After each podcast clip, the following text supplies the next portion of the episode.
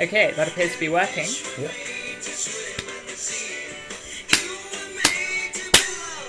Loud noises!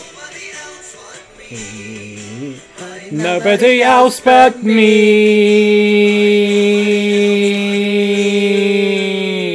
At the signal, time will be out of joint.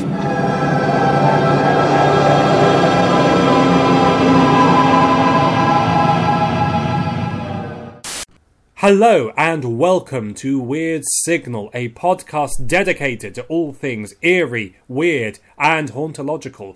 I'm Sean and I'm here with Lucy. Hello. This month, we're turning our attentions outside the Anglosphere and taking our first steps into Japanese cinema. Lucy, tell the lovely people at home what we're talking about today. Okay, um, well, I think I just want to start with what we're not talking about because I'm going to be. Um, this is something that I came across in my research. Well, actually, no, it's just.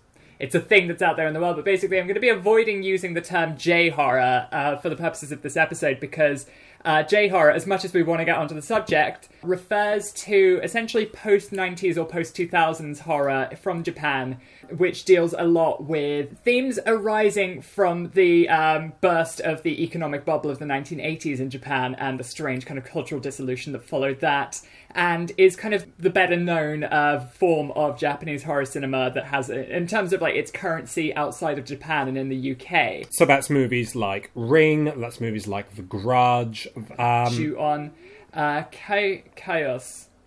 Uh, I, thi- I think it's actually just cha- chaos. What we're going to be talking about here is Japanese horror before 1980, essentially, and just dealing with a couple, well, initially dealing with a couple of the key issues arising thence. Um, so, one of the things that I found I think is most pertinent to the purposes of this show in terms of what we've covered so far is um, something that came up in our discussion of Nosferatu and the importance of the Weimar cinema. The sense that the great kind of cultural flourishing of uh, Weimar Germany, with all its strange and intense uh, innovations in the arts and literature and music, um, effectively resulted from the cultural introversion that arose from a uh, catastrophic military defeat. And we kind of see a version of that happening in Japan. Or at least that kind of was my starting point in doing research for this. This idea that I think, kind of in the wake of World War II, for one thing, there was a massive influx of uh, of uh, culture from abroad, so uh, specific, particularly Western culture, which came in and was adapted freely into a lot of different things. And so we see a very, very just fruitful period of cinematic innovation uh, during that period. But also uh, on the point of the the introspection, we find well, one of the things is. Um, a kind of a freewheeling, a freewheeling attitude towards subversion. Um, this is the thing. I think the line I got from that book, which I think it was something from Mercer, uh, wrote it. That line about how um, the cultural realization that your parents were always wrong, uh, as as having this intense kind of liberatory power that meant that you could really push it in terms of like really out there stuff. But I think that's something I kind of wanted to pull back from a bit, having set that up in the Nosferatu, episode. Um, just because, well, beginning my research, I found that there was actually a more complicated picture. Um, I just wanted to kind of also give a caveat up, up front that we're going to be talking about kind of weird Japan in a lot of detail, I think, in this um, in this episode, and I think you know that warrants a necessary caveat. So, Japanese culture isn't um, inherently weird, but then again, um, it, there's a necessary kind of subdivision between unintentionally weird shit, uh, intentionally weird shit, intentionally subversive stuff, um, stuff that seems weird through um, unfamiliarity, or stuff that is uh, playing up to a certain unfamiliarity, um, as a ca- or, or things that are kind of come across as unfamiliarity, which we see as a kind of counter, which could be countered with this idea that um, we have things that are unfamiliar in our own culture, which uh, we have rendered familiar.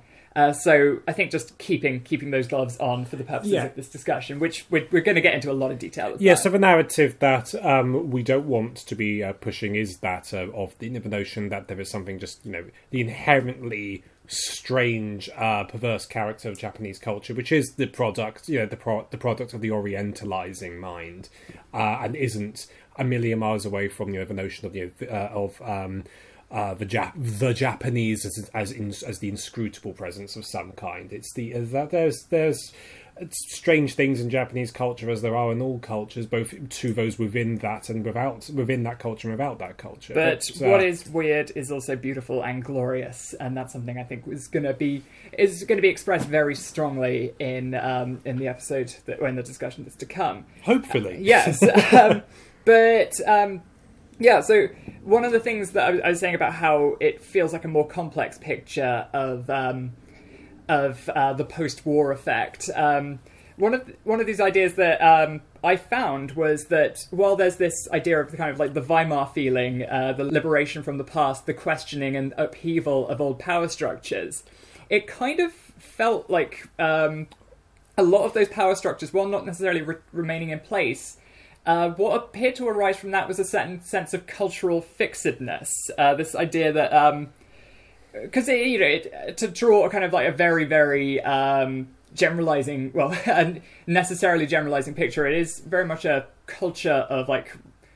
You get an impression of like kind of respecting the past as something separated, um, which I think comes up very strongly in the film we're going to be discussing. Uh, but I guess that separation can have a dual thing, as in like kind of you respect the elders as this thing that's distant, but at the same time um, you're operate- operating in a separate sphere, and that's not that's not a theorem that I've either invented or regard as complete in that sense. But this is sort of a, a lot of the reasoning that we approached what is essentially something very new to both of us, um, or at least new to this podcast. Yes, it this should type be. of analysis. Yes, it should perhaps be said that um, although there is, there is a um, excuse me, where at points where the comparison between post uh, Second World War Japan and uh, Weimar Germany, points where these comparisons break down arguably is when we start to th- is when we think about sort of like how radical the cultural shifts. Um, that occur in those points actually are like relative to themselves, like um, because you know, the American occupiers, the Allied occupiers in Japan, one of like MacArthur's priorities was to preserve a se- was deliberately to preserve a sense of continuity, which isn't what happens in Germany, where if where it is there isn't a concerted sort of like direct force trying to maintain continuity with Germany's past. There is a, there is rather a profound sense of we need to sort of like punish and destroy the Hun, and Germany itself obviously goes through an enormous, um, the, uh, um, enormously culturally and politically and socially significant like conflagration to the years immediately after the war. Yeah, and then well, yeah, while Japan, you know, the emperor, like MacArthur was insisting that the emperor still had to be considered an inviolate force within uh, Japanese culture, that the that the emperor and no member of the imperial family should ever be held for account for the war crimes that Japan committed, uh, while focusing all of that on the milit or all the you know, sort of the forces of justice on the military, on the uh, the government, but not on like the imperial sovereignty. Um, and so there is still this. Um, so there is still that that continuity still exists much more, perhaps, arguably, perhaps in perhaps a much more concrete way than uh, you have with uh, Germany after war, where there is a very abrupt upheaval in the nation, which is still relatively young as a unified force. While Japan, it's, uh, you could, you could, uh, well, Japan, arguably, in a certain sense, perhaps it wouldn't be accurate to say it was going through.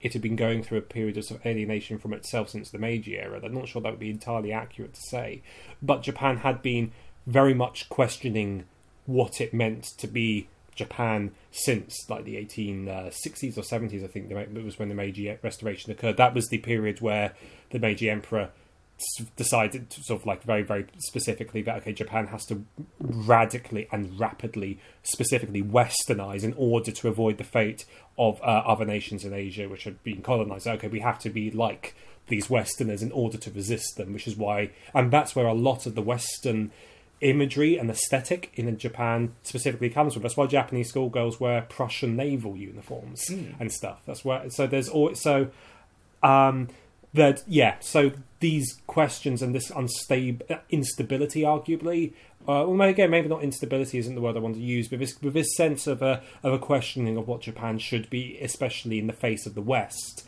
it was already deeply culturally embedded by the time the war come to an end and the uh, A bomb was dropped. And and that I mean that's quite pertinent to um, a lot of what I came across in my research in terms of uh, the horror genre as a whole in Japan during these years. Um, there was a very good book actually, uh, which I used as one of my main references, um, which is um, which was edited by um, a man named, J- named James McRoy.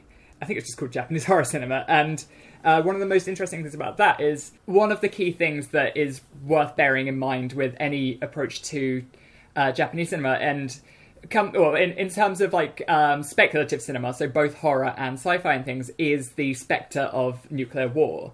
Uh, because they are the only um, country in the world to have ever actually had a um, well, to have ever experienced nuclear war directly. Yeah. Uh, and so the specter of uh, the explosions at Hiroshima and Nagasaki are a very, very potent force uh, and come out in things like, and come, you know, come out very strongly in things like the Godzilla movies uh, or Gojira, um, to, uh, to use the non-anglicized version.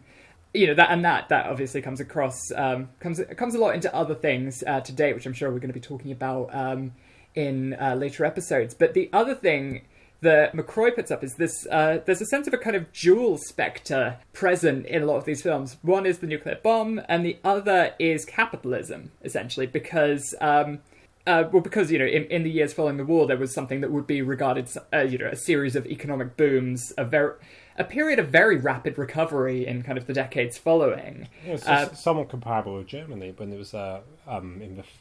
Actually, I don't know anything about German economic history, so just pretend you didn't hear Well, that. no, there was there was a thing that is uh, widely regarded as like the economic miracle of the late forties and nineteen fifties, um, and uh, this meant that you know there was obviously rapid modernization with the uh, westernization that you describe in great detail, but there is there is also just a wider cultural phenomenon that comes up in a lot of countries where there's sudden and uh, violent exposure to intense um, volatile capitalist forces which I well actually this is a concept I first came across uh, in interestingly a documentary about Scandinavian horror or, Sca- or Scandi crime dramas particularly um, that period in uh, well there's an equivalent the equ- equivalent I would draw is the fact that people talk about uh, Norway as being you know, Norway is now like an extremely wealthy country and has a lot of kind of inwardly turned wealth and went through a great kind of explosion of development in the 1990s. But up until that point, it had more or less been regarded as one of the poor fringes of Europe. And a lot of the kind of pervading cultural paranoia i that comes across in Scandi horror is uh, this idea that um, the country is somehow losing its soul through this rapid process of change. And the way McRoy describes the um, the series of economic booms culminating in uh, the great one in the 1980s, which was then pre- succeeded by a kind of bubble and a lost generation in the 90s, as uh, it feels it felt to be more or less mirroring that. And so there's a much more subtle and more kind of insidious cultural paranoia or paranoia surrounding um, surrounding culture and surrounding uh, one's connection to the past and one's own identity or collective identity uh, resulting from that. I'm Uh, actually uh, I'm watching a uh, Norwegian uh, drama on Netflix at the moment as my kind of like downtime TV called Occupied, which is very which was recommended to me by a friend of the show, Rowan. Hello, Rowan. um, where um, which is very much an acting out of sort of Norway's various kind of sort of like paranoias and insecurities about itself and its relationship with its neighbours, which is simply sort of um, the Norwegian Prime Minister announces that they've discovered a new completely clean fuel and so they're going to turn off all of the gas pipes and all that, and and close on the oil, refineries. So Russia and the EU just occupy Norway, kind of like very very quietly and stealthily to make sure this doesn't happen. And it is very, and it has, um, yeah, it's- very much exploring those themes that you just described um, of this kind of like this sense of a uh, culture which is no longer entirely certain what it's about or what its relationship with it with um, its neighbours are and the And yes, it's just yeah, uh, this is something that um, this is something uh, quite a universal experience in some ways, where cult- where culture or, or a country which is undergo which is or has undergone a rapid shift like that. Uh, I have a quote here, actually, by uh, from an essay by a, a man, uh, someone called uh, Takashi Murakami, um, which was flagged up, in fact, in an article about House uh, by um, in a blog by someone called Brooke Ellsworth, who I wasn't previously familiar with, but um, I felt summed that feeling up pretty well, which is uh, it begins. Um, but everyone who lives in Japan knows something is wrong. Still, it's not worth a second thought. Young girls butchered, piles of cash donations scattered recklessly on foreign soil, the quest for catharsis through volunteerism, a brazen media prepared to swallow press restrictions in support of economic growth, doorways of passably comfortable one room apartments, adorned meaninglessly with amulet stickers of, from Secom, a private security company, Uh, safe and sound hysteria. Japan may be the future of the world, and now Japan is super flat. Which I thought is quite an interesting Good, summary. yes. yeah, yeah. So this this is um, this is kind of like the context we find um, the discussion in, uh, or you know, the context we find ourselves when approaching kind of pre 1980s uh, Japanese horror. Um, specific and and and in that context, actually, there's another interesting comparison that does come across uh, very directly uh, with the what with what we found in Weimar cinema and Weimar culture, um, which is the um, the heavy presence of um, well, the, the heavy presence of folklore and folk tradition in new media, especially especially in horror. In fact, um, you know, just a brief glance through. Um, I don't know, a brief glance through kind of pre 1980s Japanese horror and a glance through um, horror afterwards. There is an interesting shift because even though there's a lot of kind of uh, ghosts and um, folk demon type entities present in um, in post 1980s Japanese horror, a lot of that is also dealing with um, urban environments in a very particular way, which I want to cover actually in more detail uh, in a future episode. But um, pre pre 1980s, a large number of them are effectively folk horror. Uh, we get things like um, the film Kwaidan, uh, Onibaba, Throne of Blood, which I actually just want to cover at some point on this podcast because that is Never seen it. Oh my god, shame. it is absolutely beautiful. Um, my mom used to. My mum's an well, used to be an English teacher and used to show it while she was teaching Macbeth because it's it's essentially um, Akira Kurosawa's uh, adaptation of Macbeth, and it's extremely intense and beautiful. Um, but also we get more we get more fun things like we get this thing. Um, that's perhaps a, a lot closer to what we're going to be covering today, called um, uh, Yokai Monsters Spook Warfare, which was a I've I've never actually seen it, but I've seen clips. Just this wonderfully nightmarishly surreal, um, kind of. It's it's weird actually. It's based on adventures of this one Japanese folk hero just encountering a series of other monster, well, other mo- a series of monsters derived from different bits of Japanese folklore. The most striking of which I found is like this terrifying umbrella demon, um, which yeah, I just want to do that either for one of our bonus episodes or or just a future one of these. But um, but there's something there's something I found quite striking in that parallel of uh, evoking folklore, um, which is I find I find it can it kind of can have a dual character because obviously there's something inherently sort of um, nationalistic about um, about kind of invoking uh, folkloric traditions in a time of a kind of military defeat because it's this sense that like no we're a much yeah, there's that universal thing. It's like we're a much older nation than this. We will weather more things. We have this history. This is just the the, the, the present, and also it's a reminder of kind of this is something quintessentially of that nation that needs to be revived and uh, have strength drawn from it. Um, but I also find there's something inherently subversive about it, uh, or not necessarily subversive, although um, that can come into it, but something kind of rebellious about it. There's a form of more insidious resistance.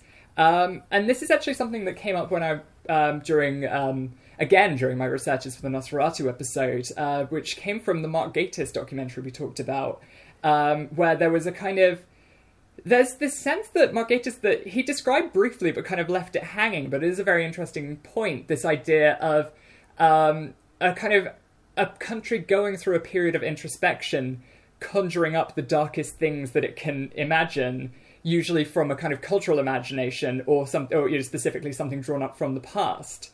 And hence why there was such a proliferation of very Germanic Gothic horror in the Weimar era that came out a lot through uh, Expressionism. This this kind of I don't know, a kind of rebelliousness, a kind of show of strength, and I guess sort of not quite nihilism, but you know um, that uh, there was something inherently subversive about that. Um, the fact that in in German uh, literature and art around that time, they would draw on the very darkest things from folklore, or even like from less uh, folkish traditions, but. Um, or, or your folkloric tradition. I didn't say Volkish though. That's but um, you know they would draw um, one of the figures that I mentioned briefly when we were talking about the uncanny way back in episode three. Uh, E.T.A. Hoffmann became had something of a revival in that time, and that was very much like just here's the darkest shit we could find in our history. Let's let's celebrate this, and it's unclear where that what the internal logic of that was, or if or even even if there was a conscious, conscious logic to it. But it's just interesting how that comes out. And um, one of the things that we see uh, mirrored in um, in Japanese horror um, is the bringing out of the the weirder traditions, and I think these are things that are acknowledged as being strange traditions um, in their own context, um, coming out in, in Japanese horror, and hence why there's there's a lot of um, there's there's this em- emphasis on folk horror, but. I don't know. Maybe that's something that we can we can explore at a later point. But I, I just find that kind of interesting. Um, there's also just something very much to be said about um, the the strangeness and the gruesomeness of um, Japanese folk traditions, as there are in um, as there are in British folk traditions. That's actually a point I want to talk about later um, as to why um, why I kind of highlight that equivalency there. But um, there's one of the things that um, comes up in McRoy's opening essay is talking about how how Japanese body horror drew on what were very much culturally ingrained traditions of things like uh, ritual self mutilation.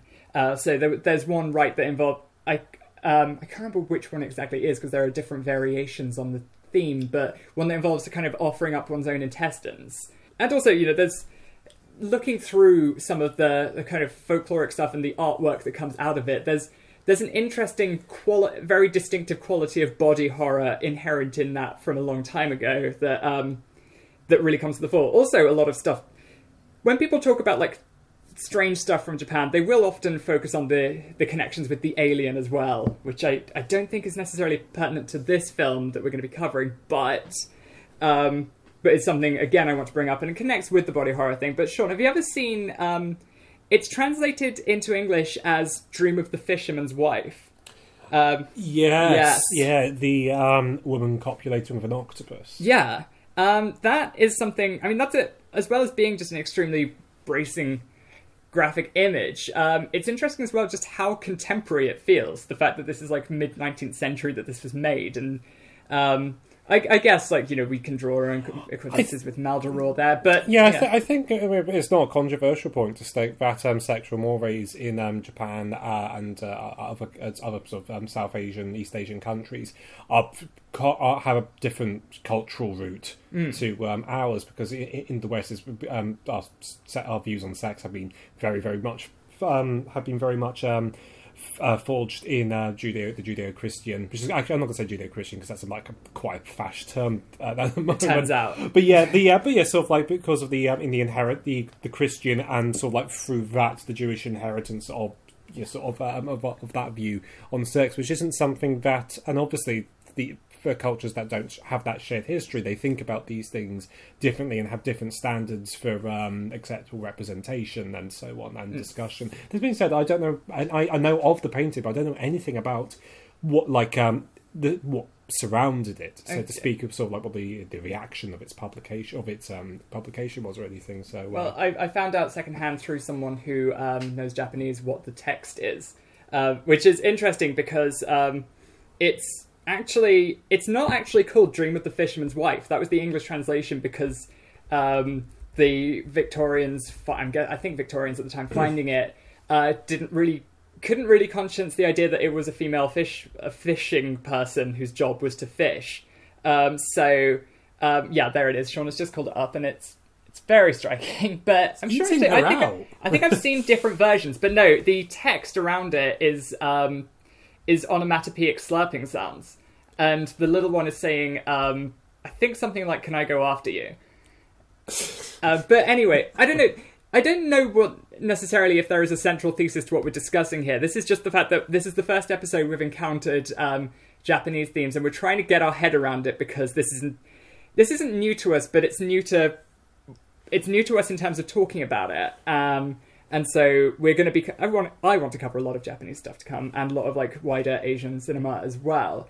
Um, but I think, I think this section can be roughly. This part of um, the introduction can be roughly rounded up by uh, making a comparison with the quote that um, I brought up again in the Nosferatu episode uh, about Siegfried Kracauer uh, in Caligari to Hitler. This idea of, um, w- oh, I actually I can't find the quote. I will try and find the quote and post it, but it is stuff about kind of the final, the long uh, delayed bearing of the German soul, um, which Western audience or um, American and British audiences couldn't necessarily come to terms with in the immediate term. But um, there's definitely something of equal potency in the bearing of the Japanese soul that comes to bear in the post post World War II cinema and culture.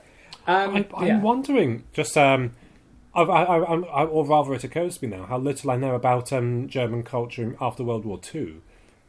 Werner Herzog. was Oh, yeah, there you go. Yeah, that's Yeah. very much a bearing. Economic Revival, Werner Herzog, uh, Wim Wenders. Kraftwerk Kraftwerk. and all that good stuff. Yeah. Um, Eventually, Rammstein. Yes, culminating in Rammstein. um, one of the other things actually that I did want to bring up, which again is personal, this is this is as much a primer for us as it is for you, listener. Possibly more emphasis on us, um, but We have no idea what we're talking about. We just hope but we we're don't trying. Dear God, we're trying. You know, and I think that's a sentiment shared by anyone who's who's covered the film we're going to be covering. Which I realise we've made a lot of references to without naming, but Sean will do it in a minute. But um, one of the other things I wanted to bring up was uh, there's this sense of kind of an identification with the monstrous that we we talked about in um, talked about briefly in the Momo episode, but that's something I want to return to. But one of the things that I think is key to the tone of um, a lot of Japanese uh, media that we plan to cover is this concept of cuteness. This idea of uh, taking kind of sinister, sinister, malevolent things and rendering them in an almost kind of satirical or jokey format and making them kind of homely, uh, and hence, you know, this. Um, and you know, this is something that comes up the fact that a lot of ghost things um, I know, a lot of monstrous things are rendered in a very kind of cute or gimmicky way alongside uh, more horrific depictions, and there's also just a general emphasis on the on the kawaii, the, the quintessential kawaii. Um, and this is something actually I mentioned the quote from uh, Takashi Murakami earlier about um, the the book. Well, it's from the book uh, Earth in My Window. Um, Takashi Murakami actually went on to read some of that book. It does actually, it turned out, have a fairly political bent, largely seemingly in favor, or at least um, in the in the cultural territory of the remilitarization of Japan. Um, and it describes this focus on cuteness and um, what what they describe as a kind of cultural infantilization effect. Um, that they they flag it up as as partly not so much well as a counterpoint to that thing I mentioned about the bearing of the soul, something of a concealing. This sense that um, having having this focus on cuteness and quirkiness is a way of deflecting or not coming to terms with um, crimes committed by a nation in its recent past, um, and that is that is something that Japan did that's very that was you know the opposite of post Nazi World War uh, post post World War II Germany, uh, where you know there's they put a huge amount of stress on coming to terms with this. Um, there's just kind of a very different attitude to it, and and hence why um, there's been a a lot of stress on. I guess you know why some um, outstanding grievances with Japan and Korea have just lasted as long as they have. Uh, the fact that it's just culturally not spoken about, um, and and you know we get things like the fact that um, the the staff of Unit 731, which uh, don't Google unless you really want, want to have a bad afternoon, but they effectively kind of, well, like many staff of VATS, which just got like disappeared back either into into Japan or the States, um, and weren't really held to task in the same way, you know, someone like uh, Albert Speer or you know the the Nazi top brass were. Um, but that's that's very interesting, and also you know this is something we're seeing this this kind of contra- contrasting of cuteness with um, very recent brutality and a co- and a kind of cognitive dissonance arising out of that. I think is something that is is a very potent force. And that's why tonight we are going to be talking about House.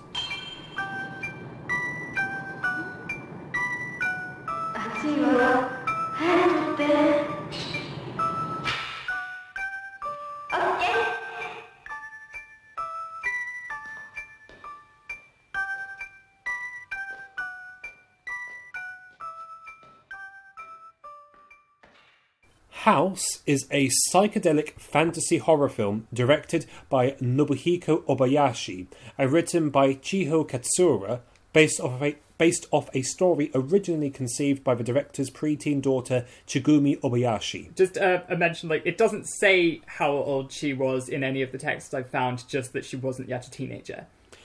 It follows the story of a schoolgirl named simply Gorgeous, who, following a dispute with her widowed father over his decision to remarry, changes her summer plans at the last minute to visit her long estranged aunt to the countryside, where she ventures with her gang of school friends, all of whom are similarly, similarly named for their central determining characteristics Gorgeous, Kung Fu, Prof, as in Professor, Fantasy, Melody, Sweet, and Mac.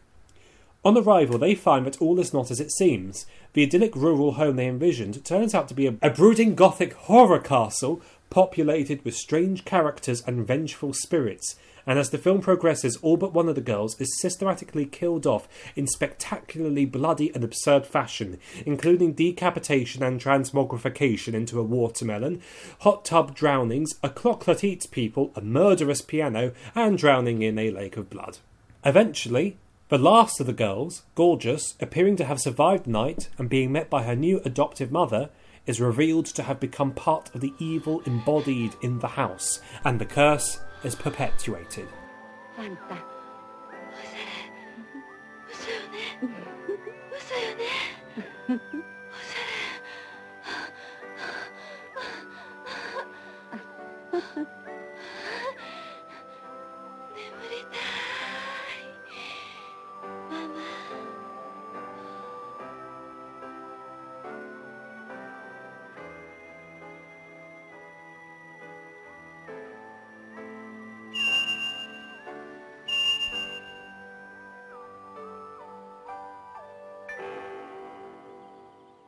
Um, so, thinking about kind of where we would locate this film in uh, what we've been talking about in terms of its cultural and historical context and thematic context, uh, this is, uh, I guess, um, going back to the Mc- uh, the McRoy thesis. I don't think this is necessarily directly dealing with uh, that um, that spectre of capitalism we talked about, but I think it is doing that on an inherent level uh, because it's it's kind of leaving the city for the countryside, so is showing it via negation. But the very very prominent theme in this I found is well, not I found one of the one of the most prominent themes in this is the nuclear legacy, um, which is which is striking for a film about um, about a bunch of schoolgirls going to a murder house in the countryside. Yes, this was something that uh, appeared a, lot in uh, Obayashi's uh, oeuvre. Oeuvre.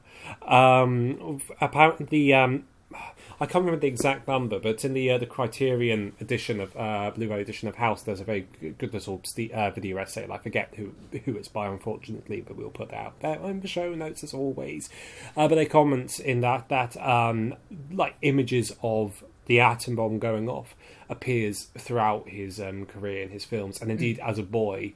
He saw the mushroom cloud over Nagasaki. Yeah, and this is well, this is kind of this is quite key to to the film because um, in a, in a very kind of uh, disconnected way, it is autobiographical because he not only witnessed the um, the events of um, Nagas- was it Hiroshima or Nagasaki? It was Nagasaki. he he not only witnessed the events of Nagasaki, but he lost all his childhood friends in that um, in that explosion, and so um, this is effectively you know him. This is a story of someone losing all their friends again, um, but via a murder house, which has very very potent symbolism connecting to the nu- to the nuclear conflagration of Nagasaki. Um, throughout it, really, there's um, there's that flashback bit which actually does have footage of, which has footage of World War Two, but they just call it a big war long ago.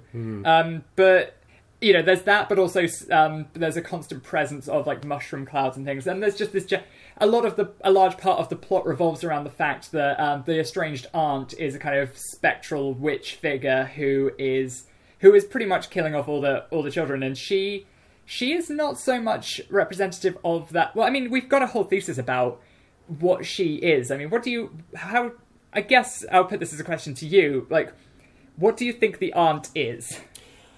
Well, I think I, the way that I view her, because she is like to be clear, like within the the story, she is. um It's essentially she is meant to be a ghost of some kind, or she's some kind of like revenant, almost maybe. Um For me, what she is if we do um uh, if in the film, it's it's almost as if she is more specific than just the fascism of ja- of Japan during the war. She seems to me almost be the disappointment of defeat specifically because what we are told is that the aunt's fiance goes off to fight in the big war long ago and he doesn't come back and she's just left alone in this house just aging and aging and fading and fading and going mad.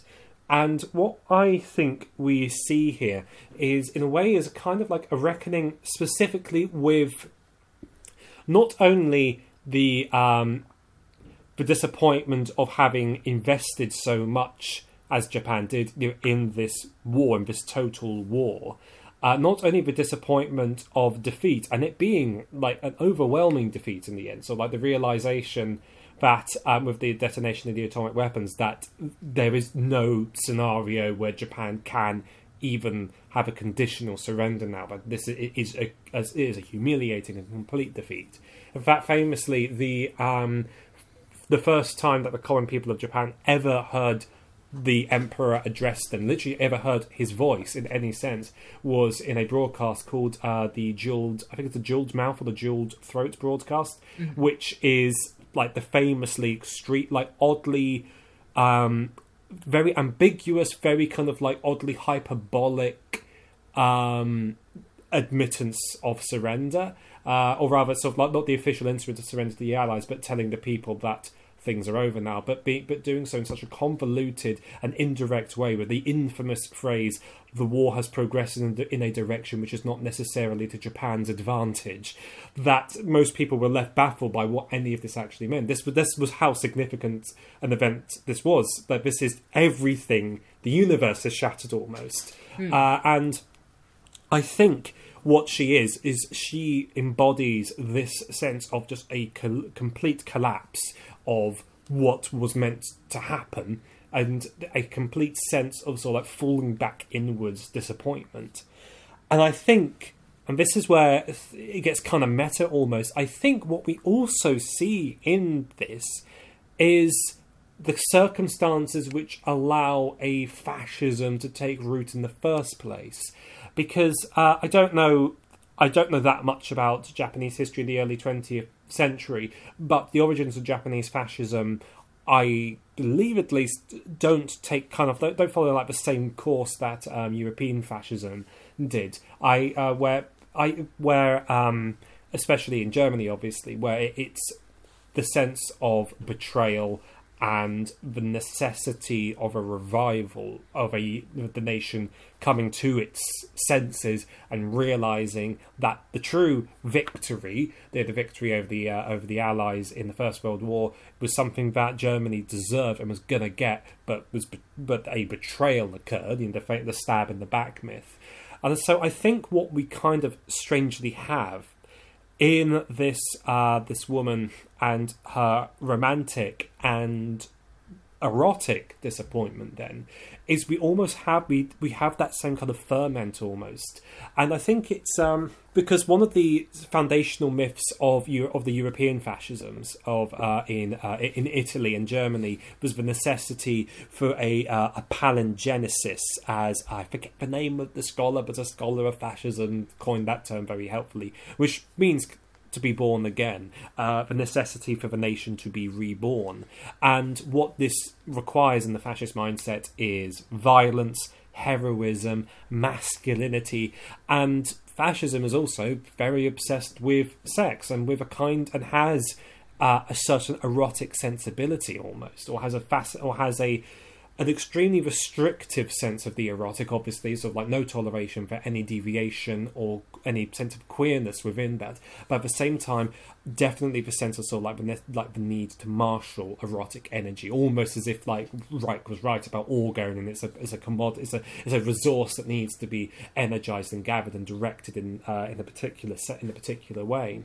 And I think what we see in this film is the, ghost of Japan of the failure of Japanese fascism kind of re re-embodying itself because she gets younger as the film goes as she via way of the house as such eats virgin girls and kind of from there th- from them and like from their life is able to re-embody herself. And I think because it, yeah, the kind of vitality is being sapped. and so, and I think kind of like because like I want to be very clear. This is not, not saying that's like uh, this is a kind of pro-fascist movie. I think it's I think it's very anti-fascist, and I think that's what we kind of have like revealed here is what fascism is. Is it's kind of like it's born out of a sense of impotence, both sort of like on a collective national level and on a more personal, especially. And it's interesting as a woman, and I don't really feel qualified to discuss this, not not being a woman myself, but um, because it is typically sort of like more understood in terms of perhaps male anxieties, uh, straight male, straight cis male anxieties about sex and sexual competition. Uh, I think it's, and I think what we see here is a kind of sort of like a lay, uh, is a laying bare of that, uh, of the fact that where fascism comes from is kind of is in the broad sense, not getting it up. It's a kind of sense of disappointment, and the sense of disappointment and humiliation that comes from this.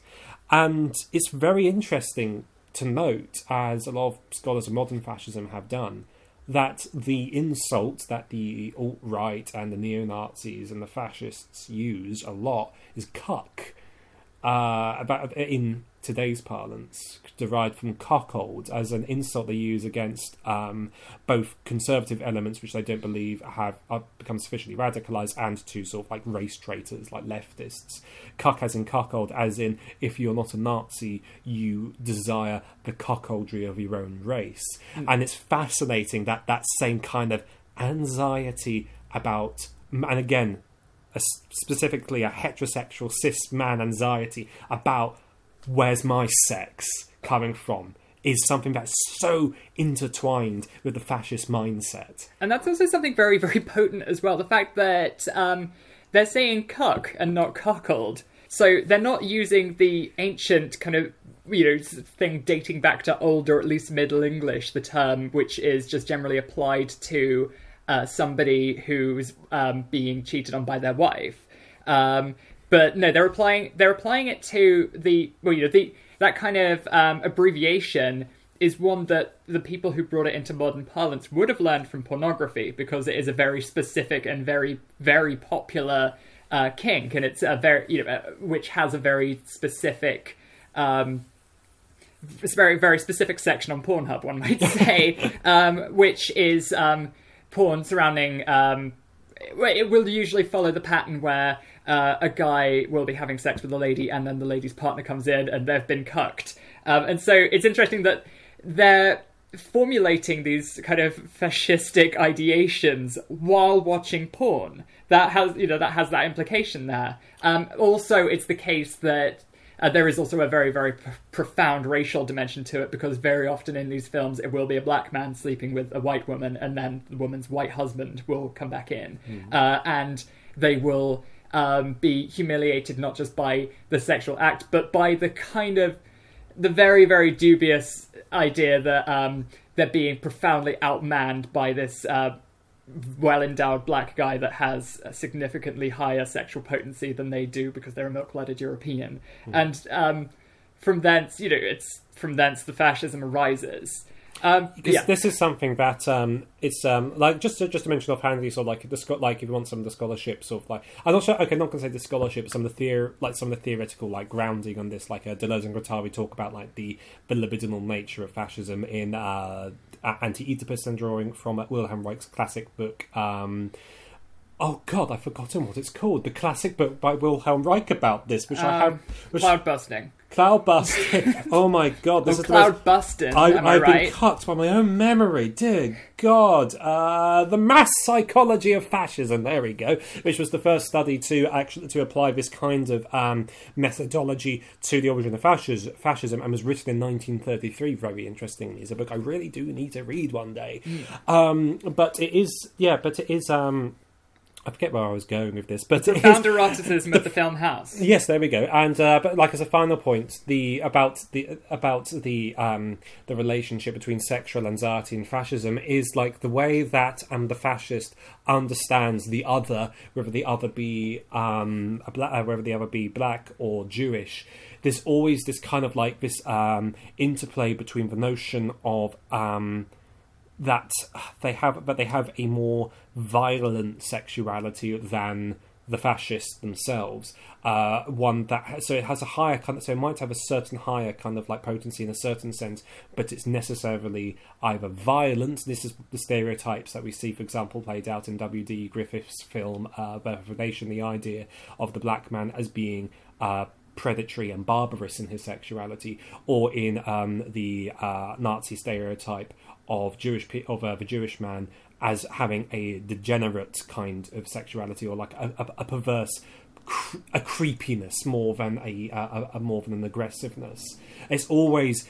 And it's like so. This is what we mean by the going back to what we were saying about how, although the fascist has to like try to exemplify virility and positive erotic energy, it has to do so whilst also demonizing as alien and other and foreign and dangerous any any notion of sexuality it understands as being alternative to that. So that's why you know for the for the Nazis, um, the origin of you know sort of like the great play of sex that happens in sort of like in, in, famously in Berlin in uh, the Weimar Republic. That's part of the Jewish plot to undermine us as a nation, and that's the same kind of stuff. There's the same stuff that's trouted out by modern neo-fascists, like the idea that you know, the absurd notion that there wouldn't be any trans people if not for the Frankfurt School, and and, and, so, and so on.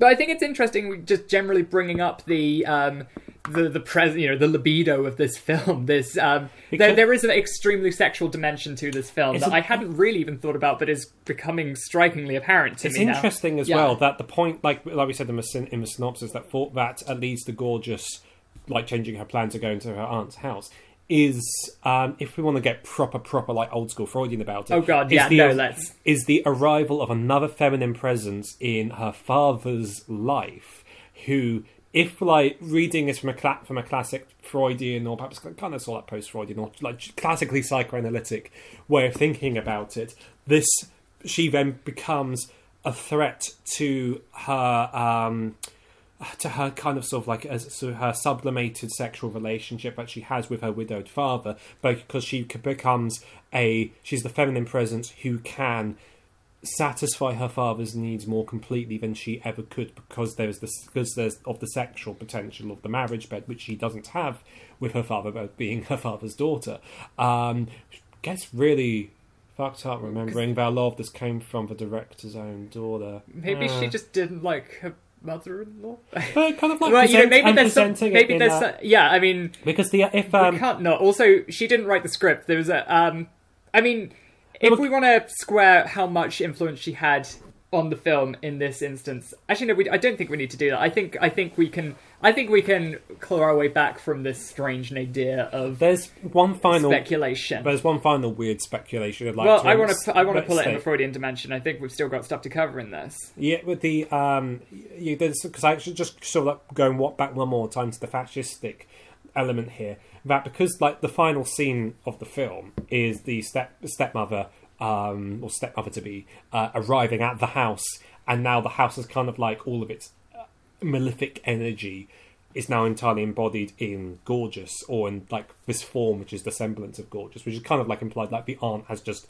complete so completely consumed them all that she's just wearing her now almost. Mm. The final thing we see is the stepmother just smiling as she just dissolves into flames and is burnt away. Yeah. and there's all and eh, and the reason why I'm talking about this why I'm talking about this from a fascistic point of view because if like, if we really want to ha- like try and like ground this as the idea of sort of like everything in the house is kind of sort of like the disappointment of like the fascism of the 30s and the 40s then what we have is an encounter between the old and the new here in which the new woman the new modern sexually liberated woman who is pursuing uh, a widowed man who already has a kid and so on and so on and so on. We have that encounter with all of the malefic energy of the fascist past just burning her away at last. Uh, and again, sort of like, you know, obviously the profound misogyny of fascism has to be considered here. So, like, you know, there's some, you know, because um, although they were, you know, fasc- you know, fascists today refer to their enemies as cucks, that they also absolutely despise the women who they understand and perceive to be the ones who have assisted in uh, the cuckoldry of the race, who have who have engaged in race treachery.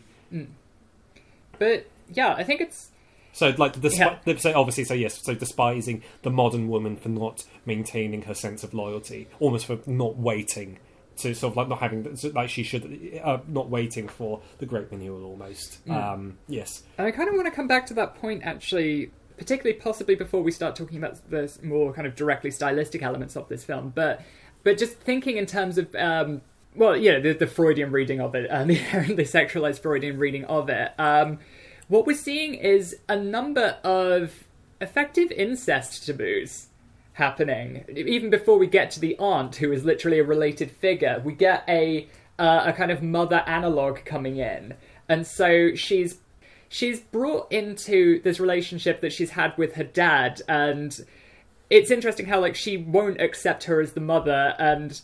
What's interesting is the, when the when the other woman first shows up. I really should have remembered her name, but um, but she's not you know she's presented as this image of perfect idealized purity um, which i guess i guess doesn't really isn't really sexual but then is being i don't know I, i'm not sure where we can place her in this but um, the fact that she's kind of resenting of this and flees it i- into the arms of her extremely malevolent aunt is very interesting because yeah as, as you say there is something intensely sexual about um, about uh, the way you know her name is Ryoko. Ryoko. Ryoko Ema. Right, right. Uh, and about the way that the aunt effectively kind of dispatches all the girls in what is very often a very kind of sexualized manner, in that she she's almost very kind of flirtatious with them a lot of the time, um, because I guess because she's seen as this harmless old lady uh, who's also a kind of carer figure or having a reciprocal relationship of care where she's the host and they're looking after her. Um, that becomes very, very unsettling just from the pure extent that even though she's getting younger throughout the film, from the very outset when you first see her, it is clearly a much younger woman. Yes. Um, yeah. Made up, made up as an old woman.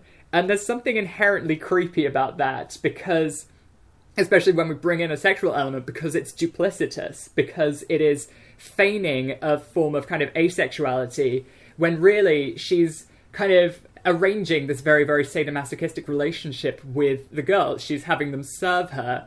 Uh, she's sort of I guess this, you know, I think if, if we wanted to draw a comparison to a figure from history or folklore, um, the, the closest would be Countess Bathory, bathing in the blood of virgins, and the extremely potent sexual overtones uh, and taboo breaking concepts that surround that.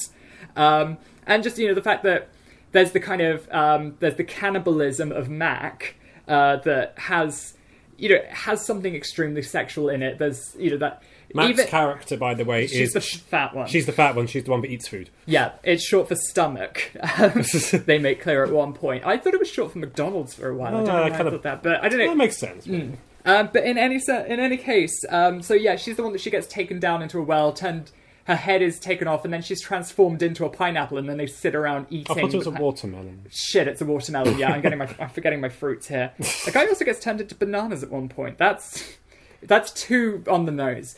Um, but um, I don't know. Even if you're not going proper, um, that guy in Germany, there is something profoundly erotic about cannibalism. Um, this idea of like the intense personal connection with someone giving themselves bodily over entirely to someone or having that rip, uh, ripped from them. Um, so there's that. There's also you know the, the sucking of the blood. The fact that I mean I was talking about Countess Bathory. The fact that um, we see the last of the girls to die is Prof, and she is not only drowned in a big vat of blood, um, so like joining, uh, giving her body to the vat of blood in a way that re- replicates the um, the Bathory ritual, but also when she's swimming, unable to surface, her kind of professor's go- gown is ripped away from her, and she's swimming naked in the in the blood fountain, and that's kind of quite interesting. With we should really like yeah so we've got so we've got cannibal fetishism we've got blood play we've got um, we've got effective incest although it's important to remember if we're thinking about the killings as being inherently erotic the aunt doesn't kill her daughter or her, her niece No, she Um, just so sort she- of like becomes her. yeah so she sidelines Role playing. she yeah she sidelines that but also is um i guess create embody enacting the greatest kind of violation of just completely possessing someone's body, or perhaps the house is doing that. Um, and also, you know, there's that kind of um, again, I think there is, you know, there's a certain kind of uh, fetishistic quality to um, to the well, I was I was talking earlier, the kind of the predatory older woman or masquerading younger woman. There's something very profound about that. Um, but actually, there are two things I wanted to bring up in relation to what I was talking about in the last interview episode. This has been a very meandering thing, but basically, yeah, the, the the house is profoundly erotic. I think we should just make that, just put that down, put that to rest, resume it later. But um, I just wanted to make a brief equivalence. You know, in the Gabriel Getman interview, um, I was talking about Troll 2. I think a very distinct kind of crossover can be identified between the witch figure in Troll 2, who is clearly a younger woman playing an older woman who then gets made young via cannibalism again. Uh, that's still more or less the same thing we see here. Um, and again, there is something profoundly not just erotic but also um, sadomasochistic about the present presentation of the witch character. The fact that she's seducing and destroying these young men. We quite like Troll 2. Yeah. The the witch woman has like um, enormous top energy. Um, I think it should just be made clear. Um, but I think the other thing that I was I wanted to bring up, I actually wanted to bring up this up later, but I think it's pertinent now that. Well, I think actually no. Drawing back to a point that I was originally going to make as a counter to um, the the idea of like fascism and the legacy of World War II and how that comes into this.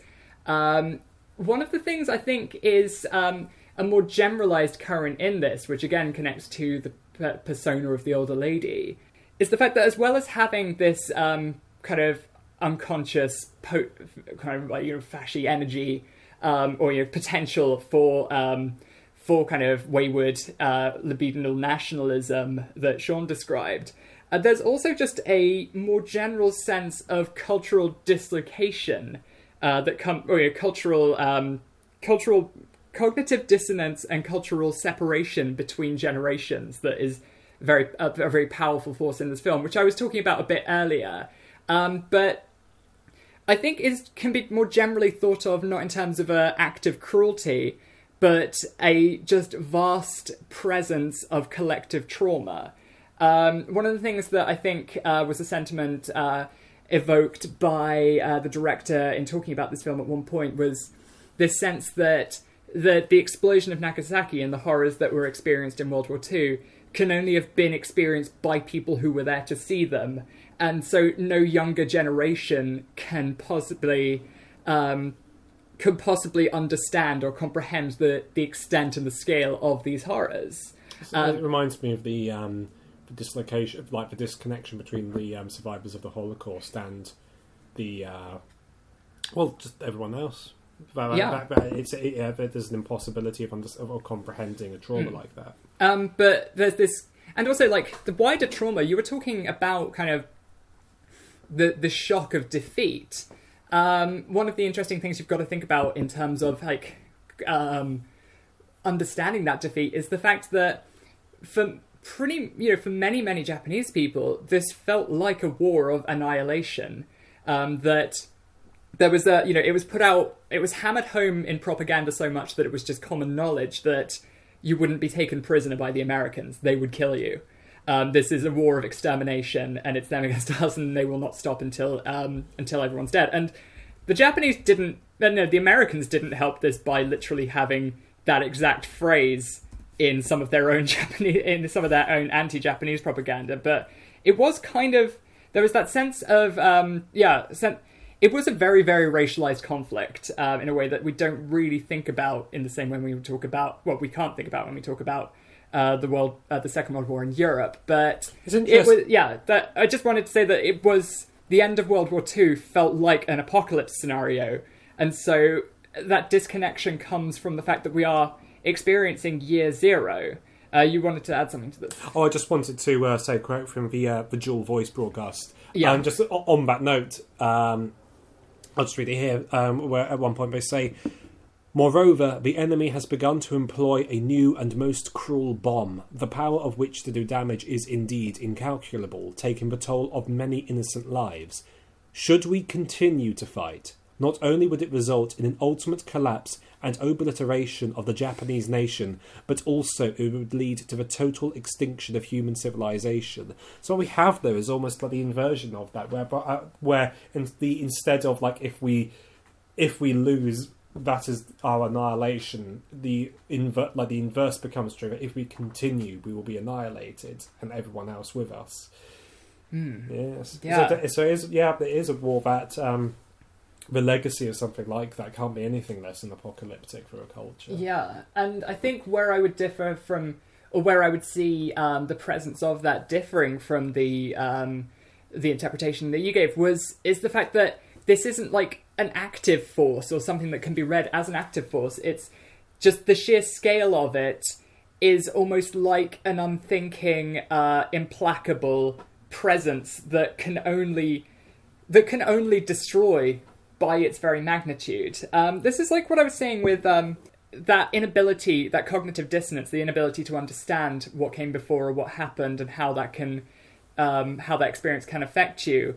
Um, there's this sense that the dissonance result inherently resulted in hostility, um, and that kind of that sense of intergenerational conflict is something that has um, been prominent in Japanese uh, in Japanese culture and especially in Japanese horror for decades following that. And that's you know we see perhaps its most extreme realization in the film Battle Royale, where um, the Japanese state becomes so paranoid about um, the prospect of its own rebellious youth that it organizes public blood you know, blood sport uh, spectacles uh, designed to cull um, entire schools worth of children by pitting them against each other in order to uh, suppress um, the potential for an uh, su- prote- uh, suppress the potential for some like massive social upheaval. It's the same kind, in a strange way. It's the same kind of sensibility that leads to the Cultural Revolution in China. The against of the the um uh, the tension of the generational disconnect. Uh, the generation growing up who never knew the uh, the Japanese occupation or the uh,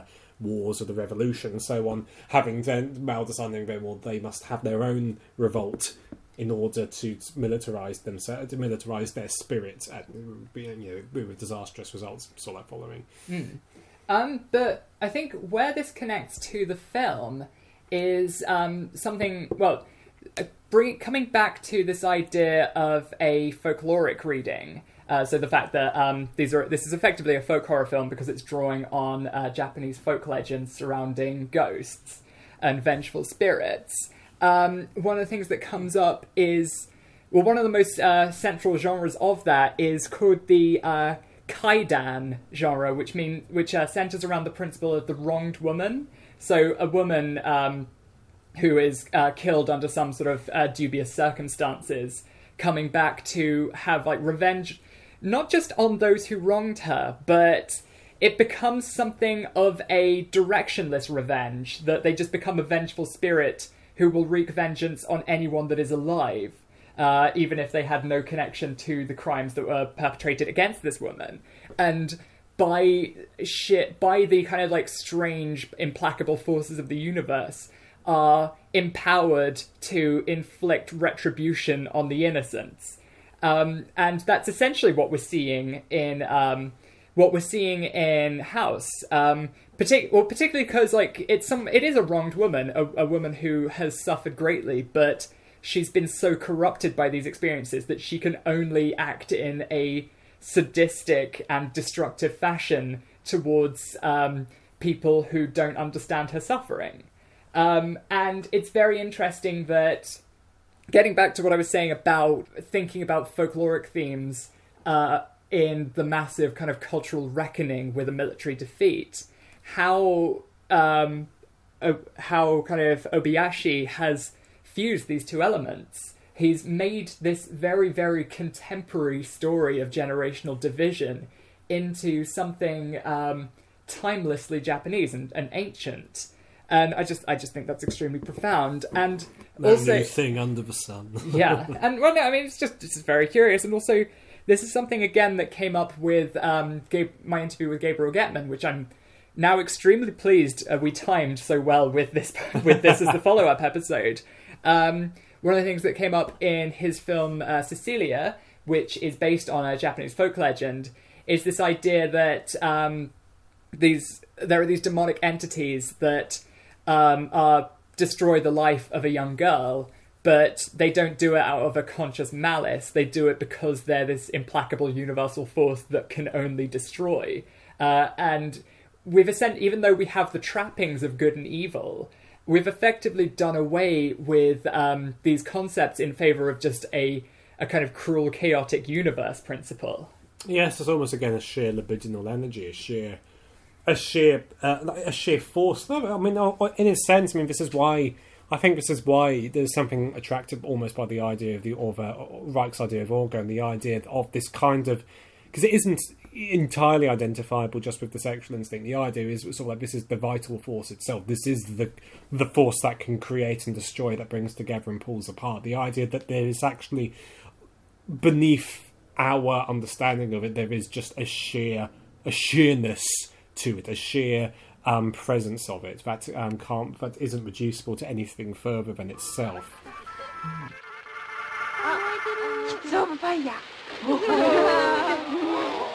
すごってらしいね。っぽい。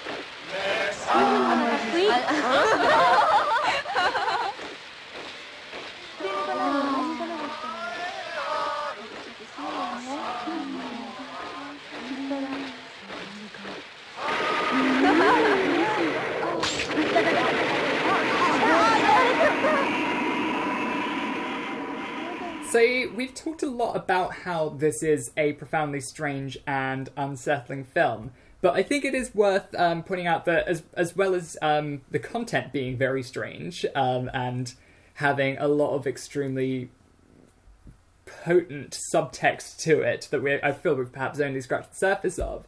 Um, we should also bring up the fact that this is style. You know, there's a there's an intense, um, distinctive kind of stylistic quality that acts to uh, complement the um, the weirdness of the plot. I mean, I guess actually one of the things that I think is perhaps most interesting to think about um, is the fact that this came out in the same year as Suspiria, and these these films feel almost like kind of tw- twins separated at birth. They're about kind of groups of girls going off to uh, a remote location, um, being gathered together in very kind of close um, confines, uh, ruled over by a strange malevolent presence, uh, and this being complemented by a psychedelic nightmare scape of um, of intense kind of unreality and dodgy special effects and and the living dead and gross shit. Um, and you know what like what are we seeing here? We're seeing strange stuff with color. We're seeing uh, strange images. There's an intense kind of artificiality to it. Yeah, it's worth it is worth meditate pausing and meditating on just how weird everything we see in this film is. And to be perfectly honest, um, when Luce suggested we do this and I watched it, I was kind of like pushing that maybe we shouldn't because I just didn't re it was such such a strange hour and a half of my life I just very much struggled to think like what I could possibly say about this movie because it's such a, it's such a, a visual film which is, feels almost like a like a redundant thing to say about Well, a movie we but struggled it's- with the same thing with Nick Roeg the first time round. we did but uh, I think between the. I think better you said the exact same thing with the exact same Oh. fucking apropos of nothing quality. Um, so it's worth me. So I want to talk. ab- So I'm just going to list. I'm just going to list some of the weird freaking shit we see here. We have like the movie opens with the words "a movie." There, there's this. I mean, we've already mentioned some of the uh, like the horrible violence that occurs in this, and it's and the way that this occurs is in a profoundly unreal, dreamlike, psychedelic, knowingly anti-realist, absurd way. There's a beautiful, wonderful moment where one of the, the girl that gets eaten alive by a piano, where her head just like floats around her own kind of like disem- like dismembered, melody. melted limbs, and she just giggles and goes. How naughty! I think it's because like kind of parts of her body are being displayed like Oh, because there's Yeah. nude, there's Yeah. nudity, yeah, yeah, and it's um, being displayed naked but also cut up naked. and there's also yeah, it's um, but yeah, and there's also this um, there's a moment that occurs which um, initially, so what I thought we saw was um, when the girls get off the bus on the way to the countryside was a. I I thought what we saw was them standing sort of like against the beautiful landscape, and then it pulls back and you see that they're actually standing against a billboard, and then behind it is in fact the identical image on the billboard, but as now natural landscape. This isn't actually quite what happens there, and I rewatched this Is just to like check a green this. screen or something? No, it's like it's not. It's, it's more that it's not what it actually happens. They get it's like they get off the bus and it cuts immediately to this big wide shot of them against the mountains and the clouds. Then it zooms right in. There's or rather it cuts to them standing obviously against a billboard, which has an almost exact like smaller scale vision of this with clouds in the same positions as in the real sky. Cloud, clouds that look a bit like mushroom clouds occasionally. Th- th- Yeah, now Yeah. you've said it, I can't not think about it. There's the fact as well that all the characters have like these incredibly descriptive archetypal names like Prof and Gorgeous and Fantasy and and so on. Um, but what to to kind of like it's impossible to emphasize just how consistently consistently anti-realist. Everything that happens in this film is Eh, there is not a single moment that has any kind of pretension of any naturalism or any realism. It is a cacophony of cuts and edits and swipes and zooms of flashes of color and special effects of from a completely completely kind of sort of like aesthetically incoherent way of like um, animation and uh, and just like practical effects and in camera effects and just like things they scratch physically onto the film just all of this exploding at the same time it's very difficult to emphasize just how confusing just on the eye what we see in this film even is it there's these strange generic shifts throughout. Like it's like it starts off like kind of cutesy teen drama.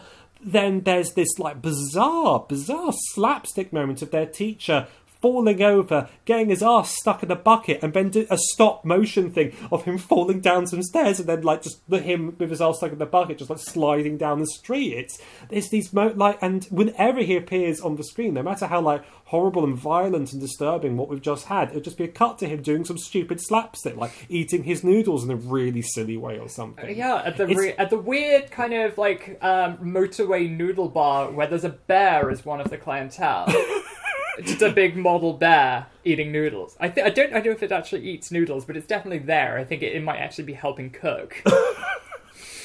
It's uh, is a confusing film. But I, I guess it, it kind of it, it it um was it in the episode on Lost Highway we were talking about with uh, Philippa Snow. We were saying about like the anti-realism of date that David Lynch actively employs in um in Twin Peaks season three. The fact that he draws so much attention to the artificiality of the special effects. We get um, people literally just disappearing off screen when they're you know bursting into um, burst. Bursting into another form, which I won't disclose for plot uh, spoiler reasons, but oh, I know, I know the scene you mean, and Yeah. it terrified me. but also, you know, they do draw a lot of attention to the fact that you are watching a film beyond that bit where it's open saying it's a movie. Well, indeed, Like, that's how that kind of sets everything else yeah, up. I think because it this is like the, the the fact that um the the the gorgeous's dad is a film music, or is he composes the scores for yeah, it's films. just like he's just come back from I think it's from Norway or something. no, he's something. from Yeah. Italy because he Oh, talks yeah. about having some. No, his producer or someone says that he was uh, the best person to work with since um, since uh, Ennio Morricone. Uh, it's like, yeah, wow, which I. Which is amazing, but um, but also there's that point where um, the girls have been like, the house has gone into kind of Thirteen Ghost style lockdown, uh, or is it no House on? It's not. No, it is on Haunted thirteen. Hill. No, it's th- yeah, it's both. And I think trying- it's more thirteen ghosts. and they're but- trying to figure out how they'll get out based on what type of film they're in. And it's like, oh, if it's a kung fu movie, then the character kung fu can just kick down the door. She can kung fu her way out of here. And then it turns out that's not the case. um, but also, just as well as that, some of the some of the bizarre stuff, like I think it's consciously um, dreamlike, um, like the fact that it's it's drawing on this idea that um, dreams the, the human mind constructs dreams out of uh, fragmented bits of information that it pulls together to form a coherent plot or to form some semblance of coherency. But if you step back and analyze it, it's, co- it's things like, okay, this person is dying because the way they are being depicted is a drawing of that person being torn up. Um, that you know, I, I mean, I mean, No, you like- may not have necessarily dreamt that, but you know, that is that is the logic it can often work on. Um, and the same with the kind of being able to shape the direction the dream goes by deciding what type of dream it is and shaping the reality like that. I think that comes into it very strongly. Um, but and also the cat. We've got to talk about the cat, dear God. Gorgeous, gorgeous cat. The cat that is like it merges with pictures of itself the whole time and has apparently been alive since the 1940s and not aged with its owner. Oh, Um, such a good cat. Oh, I love that cat. And the cat, the fucking. I just love the fact that the cat goes all the way to the town where they're living to kind of draw them back, and they just don't think that much of it. Although they're surprised it can close doors, but it travel many distances and understand human language. Um, and then it's like, oh, and it knew which train to get. Um, but again, it's it's fucking crazy. But also, um, There's a bit constant, constant anthropomorphization. Everything is alive. Um, there's things like, um, that, well, there's things like you know um, when they talk about the cooker, the cooker starts moving up and down. When uh, they're at the watermelon stall, um, one of the watermelons starts talking. Uh, or starts moving. There's the skeleton in the background. There's the they communicate with the with the chandelier. The woman talks to the chandelier, and it comes on and then that turns out to be one of the many malevolent forces there, and it starts dropping bits of glass on them, which Kung Fu manages to just kick away, which is I, I thought was she's interesting. kick-ass. She's Yeah. kung fu. Yeah, and also actually one thing I didn't mention, which I'm just going to bring up as a brief aside, the the the weird eroticization of it, the fact that Kung Fu loses her skirt in a in one of those kind of like comical anime fan service ways that's played for laughs but is is clearly like oh now she's in her pants for the rest of the film. Things. Um yeah that that's another thing i forgot which is striking and she just like continues as normal. Even though she's clearly picked up her skirt after kicking it off during one of the fight scenes she just doesn't bother putting it back on. Yeah. um, it's weird, and but the thing is that that kind of like imbuing, um, that imbuing of the um, the like minds or agency into um, different objects is again, I think, something that comes up in other Japanese folkloric traditions. This is this is an aside, um, but it's again, I was talking about the uh, the Kasa Obake umbrella demon.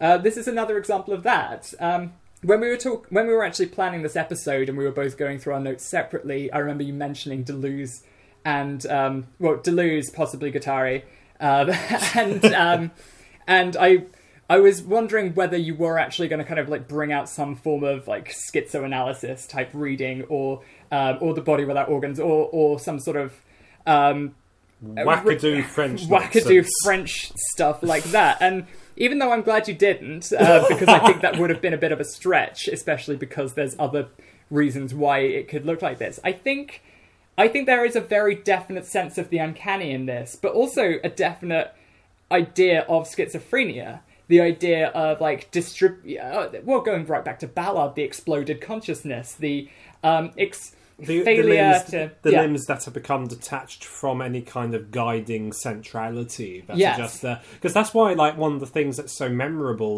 visually memorable to this, is just like, but like, about the, the scene you just mentioned, where it's just every like component of her body just separated and just like slowly rotating as she giggles. Mm. There's something profound, like, I mean, because like the word schi- the schizophrenia, where it comes from, the, the skits component yeah, it's, means it's cutting. split. Yes, Yeah. exactly. To, to cut, to split, to schism. Sicket. Um, but yeah, so so yeah, that, that that is a very very strong thing in the film, and I think it should be kept in mind even if you're not going for um, the interpretation that this was a direct attempt to portray that kind of analysis on screen, which I don't think it was. But um, but yeah, it's it's very profound, but it's it's in many ways using a form of unreality, a cinematic unreality, which places it in a very interesting cultural context, which again uh, it draws back to the Weimar Republic and, as you were talking about, Bertolt Brecht. Bertolt Brecht, playwright, theorist, and communist. Yes. Real So- soundbite. So, I the reason why I'm bringing Brecht into here is because I believe what actually happens because of the persistent anti-realism of this film is rever- I don't know if this is intentional or not, but at least at least unintentionally, I think what we're seeing deployed here are a large number of uh, Brechtian devices. Thank you, Lucy. So by which I mean Brecht developed a form of theatre which he called epic theatre, which part and part of the the idea of which, part of the intention of which, was to create a kind of theatre which wouldn't let you forget you're watching theatre. By which I mean a, a form of theatre whereby you're constantly reminded of the fact that you are watching a performance, you are watching actors, you are standing in uh, or standing or sitting in uh, in a theatre, uh, watching people on a stage. These people are not the people they're portraying. Indeed, they are portraying people. And the reason why Brecht was doing this was for political purposes, because his plays, which are very political and very sort of like um, it's like imbued with his uh, with his um, communism, are of were kind. I'm not going to go. I'm not going to say exactly their, their the intention was they were just going to be pure edification or pure propaganda. But what they end up doing because of this is they.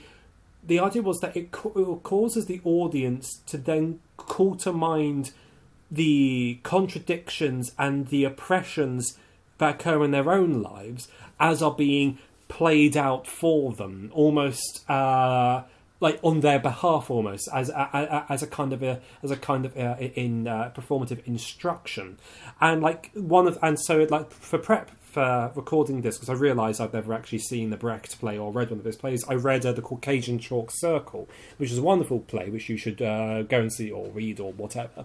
And the, uh, the how he does this with uh, this play is it opens with a um, Soviet official kind of like adjudicating a dispute between two uh, collective farms about which one of them has claim to this particular piece of land. And kind of like during their negotiations, they decided sort of like to have a break, and a popular local entertainer was brought in, who then becomes the narrator for the play that you actually see. Who then the rest of the what you see is the Caucasian chalk circle. Um, with the with the with the uh, the entertainer as he's called, acting as the narrator and kind of like the guide as well, leading the chorus and explaining what's going on. But what you have here is this kind of juxtaposition from the fact that what you are being presented with is something which is knowingly a story being told to you, um, something knowingly unreal, something anti-real in that regard. The, because there can be, you could argue that what a lot of cinema and a lot of theatre attempts to do in order to function is it has to be kind of deceitful. It has to kind of try and trick you into forgetting that you are, in fact, sitting down watching images being displayed on a screen and get you to localize yourself within it. But what you have with a film like House, where you have this constant, constant, just sheer cinematic technique going on all of the time. There's cutting between styles. There's cutting between levels of reality almost. You have animation and special effects which were not ever intended to look in any sense realistic going on, and you can't help but feel that you're watching a film. You are watching uh, a work of like profoundly competent artifice. And this is why I think the political reading that uh, I offered earlier is kind of like one of the reasons I think it's justified because like if we view this as a Brechtian film in a sense, and if we understand Brecht's techniques as being attempts to get you to think about you know, at the actual like political realities you exist in, I kind of think that when you're forced to view this incredibly unreal mythic thing, it kind of forces you to sort of like think about it in terms of sort of like well, to think about it in those terms. And if we do follow through this and look at it politically, I do think that you see this kind of playing out of like we've already said, as like the know, the almost like the erotic core of fascism. Yeah. Yeah, but um, although there are other other ways that we can think about what's going on here, um, because like one because ra- because rather than just viewing this film as this exercise in kind of like an anti-realist kind of like playing out of fascism. Um, I think what this film also does, and it's important to emphasise this is an also, not an instead of, because uh, It's just a movie. It can mean whatever the hell I say it means. Um, what this also forces us to do, I think, is kind of like we end up kind of falling back onto the question of what the hell even is cinema in the first place? What the hell even is a movie? And this is not a question I can answer in however long it is we have left on this episode, and uh, nor indeed can anyone. But at least an hour. Yeah, there is now. Um, but I think that we can at least use this as, as an opportunity to try and of like think back to first principles about what actually is going on in cinema. So in his work, Cinema One, um, Deleuze kind of kicks off by introducing um, some of the ideas from uh, Henri Bergson. I'm certain I'm butchering that name. I do not speak French. Um, and I try occasionally on this podcast, never outside of it. I kind of try occasionally on this podcast and never outside of it either. Oh, So there you go. Um, so, but, but, but what I understand of Bergson, who's someone who I've never been like formally like taught and have never read any of his books at, so I'm just kind of like he's real good. He's written. Uh, oh, thank you. Good. Well, glad you heard it. Yeah. Uh, but what Bergson like does, according to Deleuze at least, is like Bergson um, proposed that movement should be considered kind of like independent of object in, in terms of philosophical analysis. That rather than movement being just like a quality of objects, like we should understand movement as having its own sense, its own reality almost. And when and what Bergson and so by which we should understand rather than as is like played out in Zeno's famous paradoxes of uh, the paradox of the arrow, which is uh, which is put that um, you know if you fire an arrow at a tree, first of all it has to get halfway that distance, but before then it has to get a quarter of the distance to the tree, and before that an eighth, and before that a sixteenth, and before that a thirty-two, thirty second. Doesn't matter. But um, in, in, but um, what Bergson kind of like proposes instead of this is rather than understanding movement as just these like these stages of an object kind of like like going by these um, by these points. Rather movement is just something in and of itself. That i understand it at least. That's what i understand him to be saying. And curiously when he's talking about depictions of movement because he says how movement cannot be or should not be depicted uh, is as a series of stills because that defeats that defeats it almost. That kind of, no, that is not movement because movement is not a series of stills. It is a flow in and of itself, uh, almost like a certain completion in and of itself. So this led to Bergson claiming that cinema cannot truly depict movement. It can only depict an illusory semblance, and Deleuze um, resists that. He think and like he and he says that actually this isn't what happens when we watch a film because he says what we have in cinema when we watch a movie. We never see a series of still images. We only ever see flux. We only ever encounter in the cinema movement. We ne- we do because of just the practical of, of the realities of what cinema actually is. Is that we do not perceive a series of stills. We perceive a a, a movement. It's because they because they realise that uh, 32 frames per second is roughly the pace at which the human brain moves. So what we Or have, you know, the human brain is able to take in sensory information. So that would probably be a rough approximation of how many kind of. s- If we're thinking in a, if we're thinking terms just of like just of yeah, back and natural forth perception. perception, natural perception, that more or less replicates it. So what Deleuze proposes, therefore, is he suggests that maybe the reason why Bergson himself didn't realise this and and insisted that the cinema cannot do cannot portray movement, but only uh, an illusion of, move, of movement, is because he suggests that in Bergson's own lifetime, cinema had not yet discovered the potential of the anti-real. That cinema was still trying to ju- trying to be documentary. It's just uh, how we figure out how horses run.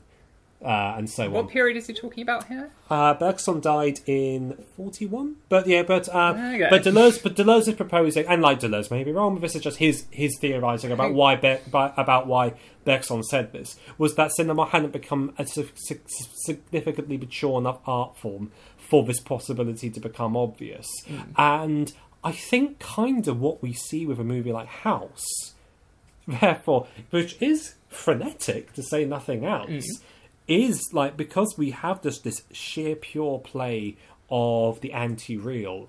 Um, is we almost have a film which can allow itself to just be pure movement, almost a film that is kind of, that isn't concerned with representation almost. I mean, this is kind of. It's interesting that he should be talking about this in sort of the 30s and 40s because this is. Oh, the so Deleuze was talking about this in the seventies, but um, okay, but I mean Bergson. I mean, yeah, but I um, think, but I think The, I think Bergson was talking about this in the twenties. Okay, but I mean, like, even in the 1920s, even if they hadn't, by all, you know, by everyone's estimation, reached that point yet, these were at least kind of ideas that people were aware of. This idea of not just, um, not just the idea of like cinematic regression or whether it's become, it's fully realized itself as an art form, but the uniqueness of cinema. Um, it's what I was talking about with why. Um, why F.W. Murnau became the focus of um, Al- Albin Grau's occult project because um, cinema has this unique potential to uh, communicate messages entirely um, subverting, or know, entirely uh, surpassing the um, direct cognitive appreciation of what's going on into um, uh, tapping into a subconscious level because it replicates experience in a way that is almost attuned to uh, these subconscious processes of the mind. And he understood, um, well, he understood Murnau to have a, a, have a, a proper appreciation of this. And again, Murnau makes statements about how he's moving towards a form of cinema that um, he perhaps even didn't necessarily understand himself as having reached in his lifetime, but a form of cinema that just won't depend. He didn't anticipate sound, but he anticipated cinema without intertitles. Um, he thought that it would just ultimately be unnecessary because uh, the th- theatrical arts of performance and the uh, artificial and photo- photographic arts of um, editing and filming uh, would achieve something that uh, entirely dispensed with the need for language. Um, and and again, that's why I think Albin Grau recognized Murnau as someone he wanted uh, by his side for his great occult enlightenment of the early 20th century. For the great work which never accom- accomplished anything really, sadly. Um, I mean, one killer fucking film. well, yeah, one killer fucking Chin film. Chin. Chin Chin. Um, but the other thing I kind of wanted to bring into the fact, which um, even if um, it would be too much of a stretch to say that the Obayashi was aware of Bergson and Deleuze, although that's not necessarily to say that he wasn't, um, or at least wasn't trying to do this in this film, is the fact that there is a particular scene in the film where I think it's the the bit where the girls realize they're kind of fucked, which is um, they're trying to call outside for help and they're trying the phone. And while that's happening, they're unable to contact the outside, but time appears to be breaking down. And what we're seeing is a staggering of the image. We see the um, the motion, you know, the, it's not. We've seen kind of like stop motion stuff throughout the film, but this is where they've clearly just gone through and cut out every second or third frame. uh, so you're seeing it as a really jarring, unpleasant, uh, dizzying series of like disconnected stills, not quite conveying movement, but de- depicting what the girls are doing during this time. In the way, And- in, in the way, then this kind of goes past Deleuze's vision of cinema as pure movement and kind of like cuts down even deeper into, into you know the sheer materiality of cinema. But also, but in this context, it's used to demonstrate the fact that they have left reality in this house and they've left time and been sealed somewhere outside of time. Hence why they can't communicate with the outside world via the phone because they're trying to call into another age and that's not how sound works. Sound sound depends on a linear progression of time and, and matter that they've now left.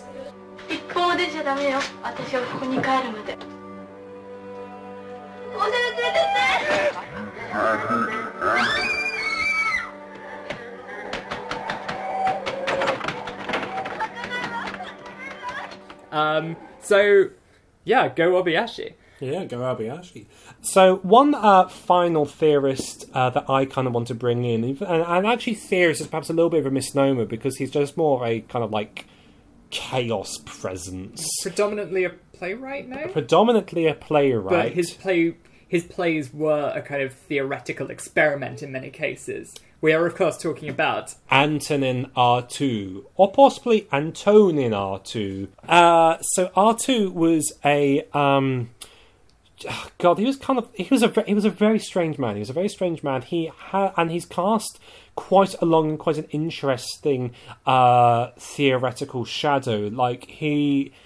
Uh, is used by Deleuze and Guattari in their kind of like they're working out the concept of the body without organs. I think he actually originated that specific image in his work because during the course of his mental illness, which I don't know if this was strictly speaking schizophrenia in the modern sense we'd understand it, but it was understood by Deleuze and Guattari to be schizophrenia. He went through a psychosis of of like where he perceived himself as not as a thing that didn't have any kind of distinctions or divisions, but just kind of like a, a thing of just a pure sameness, which is you know, the notion of the body without organs as this kind of like the absolute substrate upon which there are, there are the fields of force and attraction and repulsion, but not a sense of differentiation in and of itself. I feel we should also bring up the fact that um, Bauhaus, the classic goth band, bring him up a lot in their lyrics. Um, possibly only exceeded by the amount they bring up Maldoror. Mm. So the reason I'm bringing in Artaud is because um, Artaud wanted to create a kind of a new kind of theatre, theatre that wouldn't had a kind of a, a, a magical, um, ritualistic, orgiastic elements to it. And to be very clear, Artaud isn't someone I can claim to understand very well. He's not someone uh, I I, I got sick for a couple of weeks and like the month before recording this, so I didn't get as much reading done as I wanted to. But what I understand of thank you, what I understand of Artaud is that this is the kind of this is what he wanted to achieve. He wanted to achieve a, a radically new kind of theatre which would not rely on representation. It was a theatre which was a bringing together of uh, of, of like the player and the spectator. I mean, he is of, almost uh, echoing um, what I was talking about with Murnau in that context. In a sense, yeah who didn't was actually kind of working around roughly the same time, so it's a fairly strong case that um, it was um, Artaud had more influence on that. In one of his, um, Kracauer doesn't talk about that so much, but you know, in fact, in one of Artaud's essays collected in uh, the book *The Theatre of Cruelty*, um, there's this bizarre, bizarre, kind of like rambling, strange essay. Where he's talking about the plague, which and uh, like this is you know the plague, the Black Death, where he, which he understands or, or interpreted for some reason as psychical, as being a uh, as a psychic phenomenon that t- that takes root and is transmitted psychically rather than uh, physically. And he kind of like because like he focuses like he has these bizarre things where he's talking about how sort of like uh, like how the like the lesions and the ruptures that occur in the body which is infected with the plague but while occurs in states of excitation the brain in the last stages of plague the brain dissolves into carbonated powders. And this is because it's sort of like the psychic energy is consuming itself at last. And this is why Artaud was not a doctor. Artaud was not a doctor. He was not a clinician. And this is like how he tries to explain the fact that sort of like in like the stories that we get from like the cities where the plague hits like in its last stages just everybody fucking and the reason everybody fucking is because like everyone says, well, we're probably gonna die soon, aren't we? Yeah, but but for Artaud, this is like again, it's kind of almost organic. It's this sort of like this shit energy is just infesting everybody now, and it's kind of dissolving our brains as it does so.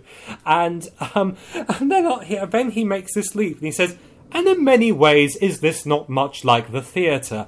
Uh, and this is the kind of thing that he wants. He wanted a kind of theatre that would kind of, uh, uh, which was basically a Warhammer 40,000 chaos psychic death play that make everybody horny. Which and, literally happens in the Fulgrim novel. Really? Yeah, no, like, um, because the, the the Emperor's Children flagship has a theatre, which I think is actually called, um, Wait. Holy shit! Is it no, called wait, the Theatre of Cruelty? No, no, it's not called the Theatre of Cruelty. I think it's called the um. Wait. We have to know. Emperor's, um, children. Fulgrim. Because it is named after it is something in French. I think it's La Fenice, which I think just means the Venetian, but but it is clearly that. And there's like I think the Fulgrim novel ends with um I think it is definitely um wait yeah I have it. It's La Fenice is an opera house in Venice, yes, meaning yeah. the Phoenix, yeah. Oh, gee, oh my god, because he's the Phoenix, because it's named after him. But No, I think it's like after the entire like um Emperor's Children and We're Warhammer staff. nerds. Yeah, so Emperor's Children and support staff get completely inf- infected with chaos um, down to their very being. One of the concluding scenes is where there's like a incredibly weird sadistic performance happening in La Fenice, which has been this recurring presence because the Emperor's Children, because Fulgrim especially was insistent on having as many of the kind of remembrancers, which are the state-sponsored artist division, there to document the Imperial Crusades, which a lot of the um, the other legions literally just kicked out. But he was like, no, bring them all to me. I'm going to have a theatre on my flagship. I'm going to get sculptors around me to like give me feedback on my own work and stuff. And it ends with um, Fulgrim finally learning to bottom. I'm so sorry. Oh my god. Um, but yeah, no, it ends with um, it ends with um, this elaborate performance, and then on stage, the performance the performers like burst open, and they are like Tzeentchian, no, not Tzeentchian, fucking Slaaneshi daemonettes who are all in kind of fucking eighties goth gear, uh, and they're all in like corsets and leather straps and stuff, and that is like the theatre of pain, and it's wonderful. You might be wondering why we're talking about Antonin Artaud in this conversation about the Japanese horror movie House. And the reason. You should get to that quote you had written down. That was really good. Thank you. Uh, so, I went, in my research for this, I came across um, a book by Stephen Barber, who's a very interesting scholar uh, who wrote a. If it's the same Stephen Barber I'm thinking of, but I'm assuming it must be, wrote an absolutely wonderful kind of like short novella, uh, novella poem thing called England's Darkness, which is like one of the most sadly, scarily, horrifyingly moving things I've ever read. Anyway, um, he wrote a book called um, Screaming Body, which is kind of like his investigations of Artaud's relationship with other mediums, with other forms of art other than theatre. And Artaud had a period of engagement with cinema. He was a jobbing actor because uh, you know, man got to eat, and you know, and he had to do something to fund his weird experiments with theatre and so on. And he did kind, and he did manage to get a screenplay made as well, which he was very disappointed with the adaptation because he felt it was a too. His screenplay was very dreamlike and very strange. What was it called? I cannot remember, but I can find out. I will put in show notes. we really shouldn't write these things down, shouldn't we? Um, but uh, it, it did end up being made, and he was very disappointed with it because he felt it was too a too literal adaptation of this kind of dream energy that he was trying to get across, and he ended up con- like moving away from cinema and kind of concluding that it was just a fad, it would never catch on, and so on and so on and so on. But what Barber writes towards at the time. no, not, not not at all. It was the same thing with uh, the talkies when they happened as well. But what Barber writes towards the end of the section on cinema is Artaud desired a cinema that could confront the fragmentation and the horror of representation that ran throughout his work. The spectator of his proposed cinema is laced at the very extremes of visual experience, physically exposed to a multiple crisscrossing of expulsive forces which necessitate a transformation of the conditions and nature of visual perception and impel a resistance towards society and towards cinema itself. Hell yeah, buddy. I am not proposing that House is an Artaudian. I'm going to go with film um, because there couldn't be a Artaudian film which you could watch more for months In essence, it'd be more something that kind of like burns itself up during the process of its own projection because it it can't be repeatable. There has to just be this explosive happening almost. Uh, but I think that considering how House is just this eruption of non representational, anti realists, violently visual, chaotic forces of colour and sound and shape and energy just playing out for us in such a way that just repeatedly, constantly just makes you aware you're watching a movie. I think this is something at least close to the art to Artaud's vision of a cinema which has kind of like unshackled itself from representation and has yeah. just become uh, a a play in itself. I would actually go further as to say that even if we like categorically can't experience that or can't realize that in the real world, I think we are coming close to a variation on that.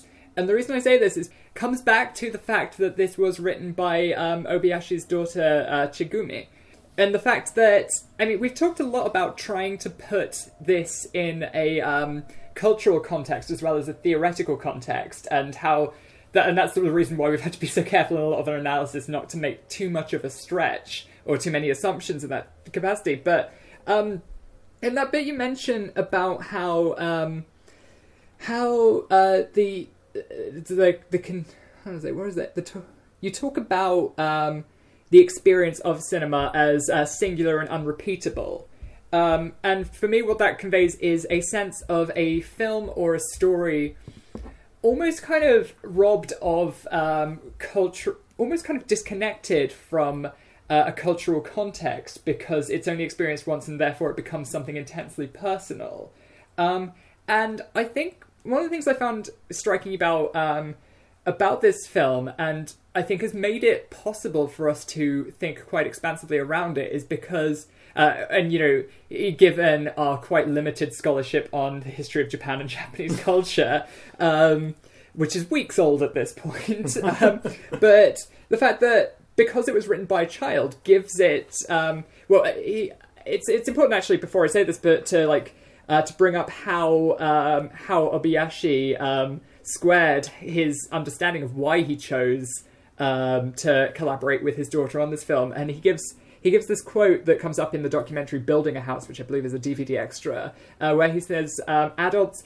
Only think about things they understand. Everything stays on that boring human level, while children can come up with things that can't be explained. Several of Chigumi's ideas, which were included in House, uh, such as a reflection in a mirror attacking a viewer, a watermelon being pulled out of a well appearing like a human head, and a house that eats girls, are things that only children can conceive of.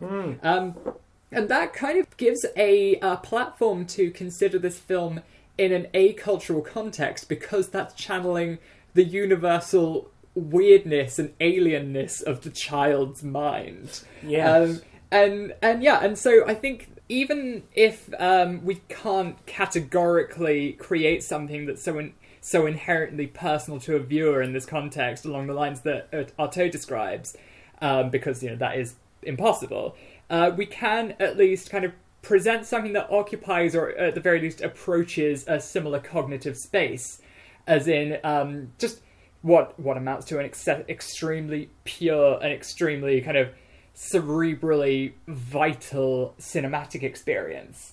And I think I think that's, if nothing else, why it's extremely valid to talk about Artaud in this context. So, kind of going back to um, your reading about Brecht and your reading of Artaud, um, when I first kind of learned that, well, when you first told me that this is kind of the angle you decided to take in understanding this film, which is understandably was a slog for both of us in terms of forming a coherent take that we were able to present in a coherent fashion. Um, I was slightly concerned that um, bringing in Brecht and Artaud was something of a stretch, partly because, um, partly because uh, you were. Uh, I felt uh, in the initial claim that, well, in the initial um, interpretation that the strange anti-realism that can be um, that can arise from a Brechtian concept of drama is something that probably gained some equivalency from the fact that um, that it was essentially written by a child, and that's why it's unreal because children don't have that initial. Um, well, you know, they, there's nothing that's programmed into them that they have to necessarily abide by the rules of such a- cinema and logic in these circumstances. Yes, to such as these truly belong the kingdom of God. Yes, out of the mouths of babes. um, but I don't know, like going through it, like approaching it on these terms, I feel that no, both is right. That this was written by a child, and it is appropriate that we bring in Brecht and Artaud. um, the other thing was that um, even though we're talk- we're putting this in the context of a um, a Brechtian uh, analysis and also that idea about childhood, there is a third uh, principle at work in the dramaturgy of House, which is the debt to kabuki and Noh, the two kind of great ancient genres or ancient forms of Japanese theatre. Uh, and this, you know, this goes back to what I was talking about the about the kind of the nationalist quality, and I'm using nationalist in a wider term rather than a, rather than in a necessarily political sense. I'm saying nationalist in in the sense of um, recouping or reclaiming a sense of nationhood in the face of defeat and existential and cognitive crisis, which results very often in the evocation of older traditions, as we saw with the fact that this is this and other films of that period were effectively very potent folk horror films.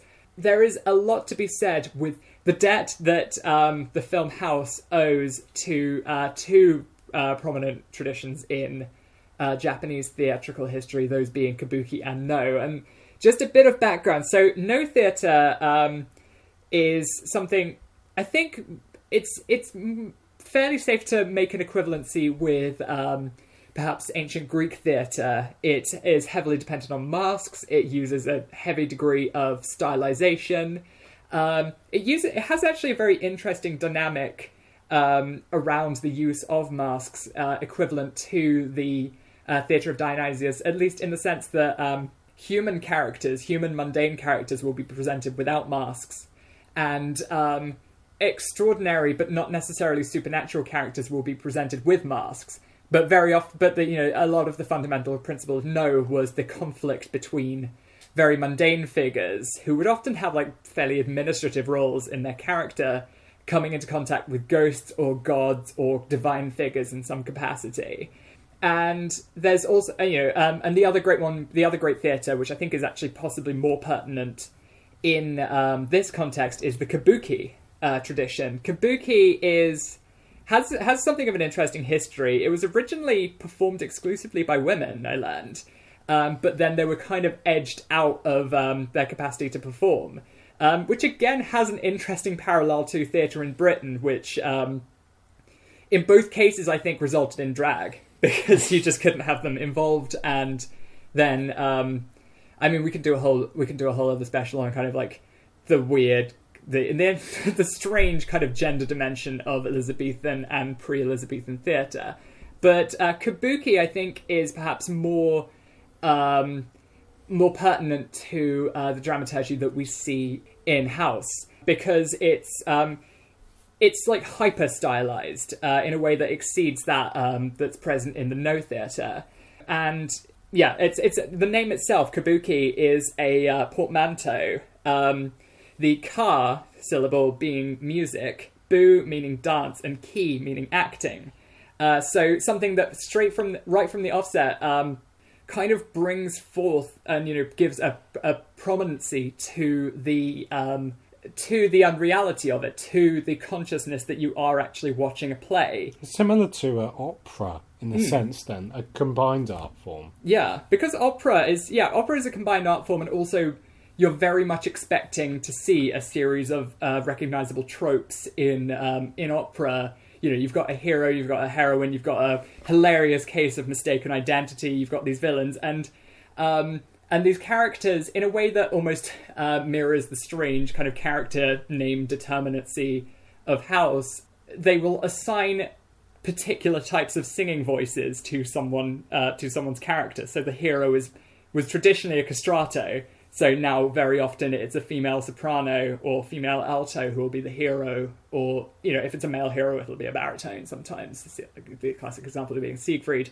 This is a digression, um, but there was uh, one of the earliest historians of the kabuki theatre. Um, does, uh, and one Samuel Leiter in his uh, book uh, A Kabuki Reader uh, describes it as an unrealistic art it is an art of bold outlines in which the distinctiveness consists not in making the real look real, but in making the unreal look real, and by working on principles of symbolism and impressionism. Which again, you know, feeds is is what we're effectively seeing in House. And yeah. What it reminds me of, because it's interesting that what you have here then is a a, a deeper historical cultural grounding for an anti-realist art forms. That kind of like it was coming back we see here in House rather than it being a, a more modern affair. Uh, it reminds me actually of all. Um, we've mentioned this channel uh, on this podcast before. Carl Kallgren, uh, the YouTube, uh, his channel Brows Held High, a few years ago did a video called "This Is Not a Movie" about an Iranian uh, director who's under house arrest for political crimes and is crimes and. Um, is forbidden from making films, but kind of like works his way around these rules by allowing his son to like film him on his iPhone going about his house, and the movie was kind of like made from this because he didn't do any of the editing, so technically he didn't make or direct it. But what uh, Kallgren talks about here is how in um, Shia Islam, because like often like uh, uh often people make like blanket statements about how Muslims do not ha- tolerate images of the Prophet or something like that, which, which is complete, which is very inaccurate and cuts across like it not, o- not only for all sorts of reasons, but one of the reasons why this is a completely wrong and bad thing to say is because in Shia Islam, images of the Prophet Muhammad, if they are done in a particular way, are are, are considered sort of like worthy of a form of devotion and so on. And but the way that this kind of visual tradition uh, evolved in Iran was a focus on images which are anti-realist, because the idea being that um, it's not an idol if you know it isn't real you know it is a picture. So this resulted in art forms like a visual arts which are extremely stylized precisely for this reason. And in iranian cinema there's there is a strong what we would describe in the West as kind of like a sense of postmodernism, sort of like movies about movies or movies that kind of like uh, like uh, like uh, or move. Let's, there's an example. The example he gives, I think it's a film called uh, "A Girl Walking Home" or something, which like during the filming of it, the act, the child actress, because about it's about a little girl gets lost on their way home from school. A child act, the child actress just gets kind of bored of what she's doing and just stops and just starts shouting at the director, and the film just carries on like just like next like just carries on.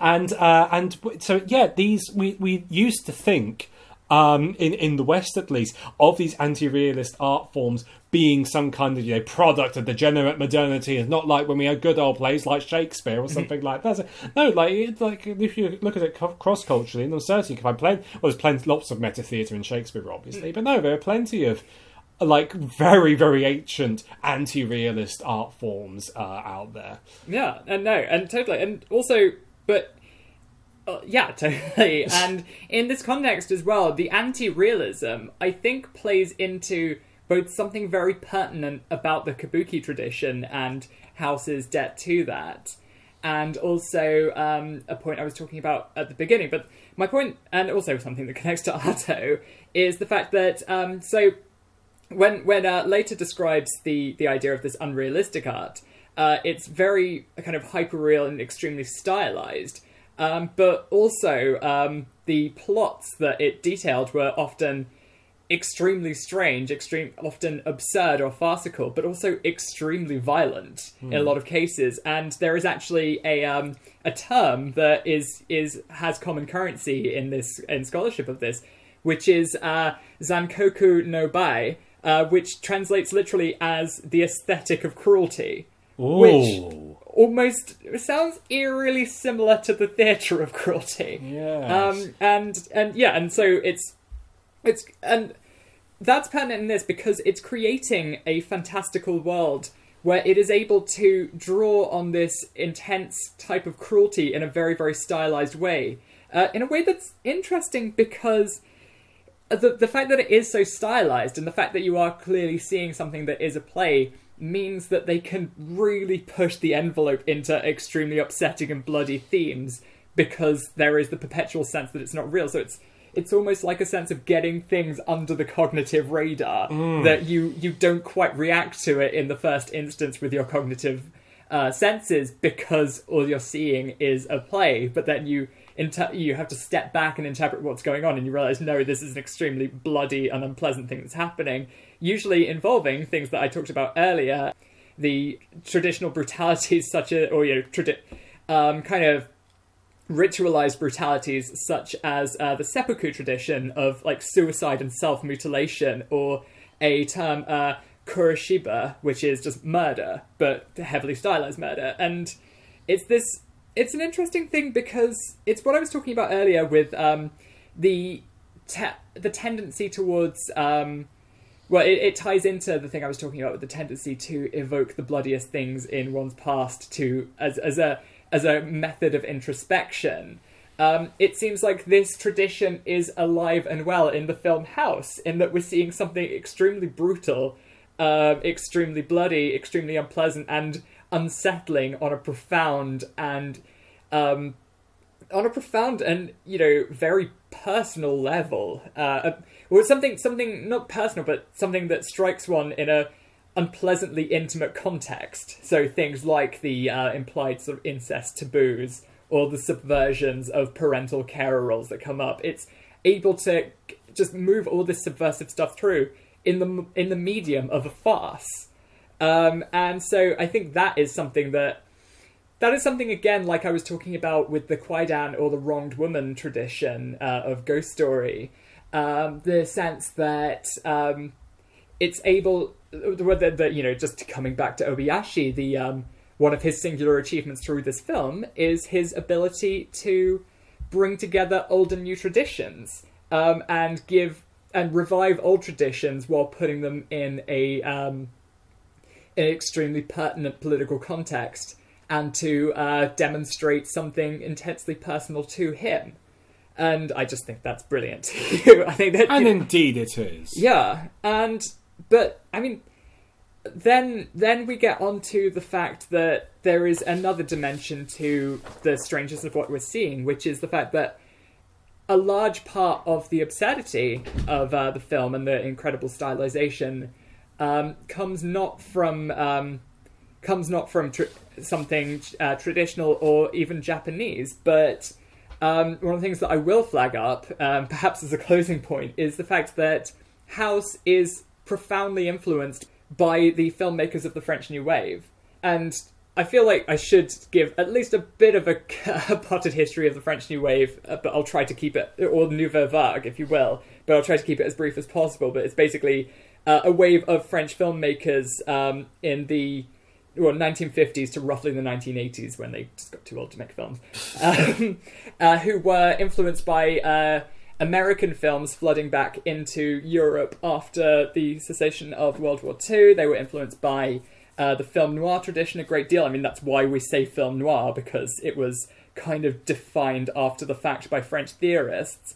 And um, I think to describe French New Wave, the way I tend to think about it is it set the model for how we what we think of as a independent art art house film aesthetic. This is if we if we think about an art house film, we'll usually be thinking about something that broadly resembles the French New Wave. So these are people like Godard. And, Godard, Truffaut, And um, well, I- I imagine where I, I don't like Family Go, but there is the one a wonderful one line liner which is when one of like the characters just shouts, "People of France, a good-looking depressed guy smoking a cigarette is not a movie." yeah, totally. Or Um, is it? Or is it? Or is um, it? But I mean, what I say when when I say that you know that um, the the aesthetic of art film, of course, there is just like the evoking the Frenchness of it, which I think is what you've beautifully described there. But also, um, they were the ones who effectively. Sorry, I'm just thinking of those sa- those SNL sketches of the hungry guys, like the one where they get Kristen Stewart and they just start speaking French. Oh, I love that. Um, there's also, I What are you hungry for?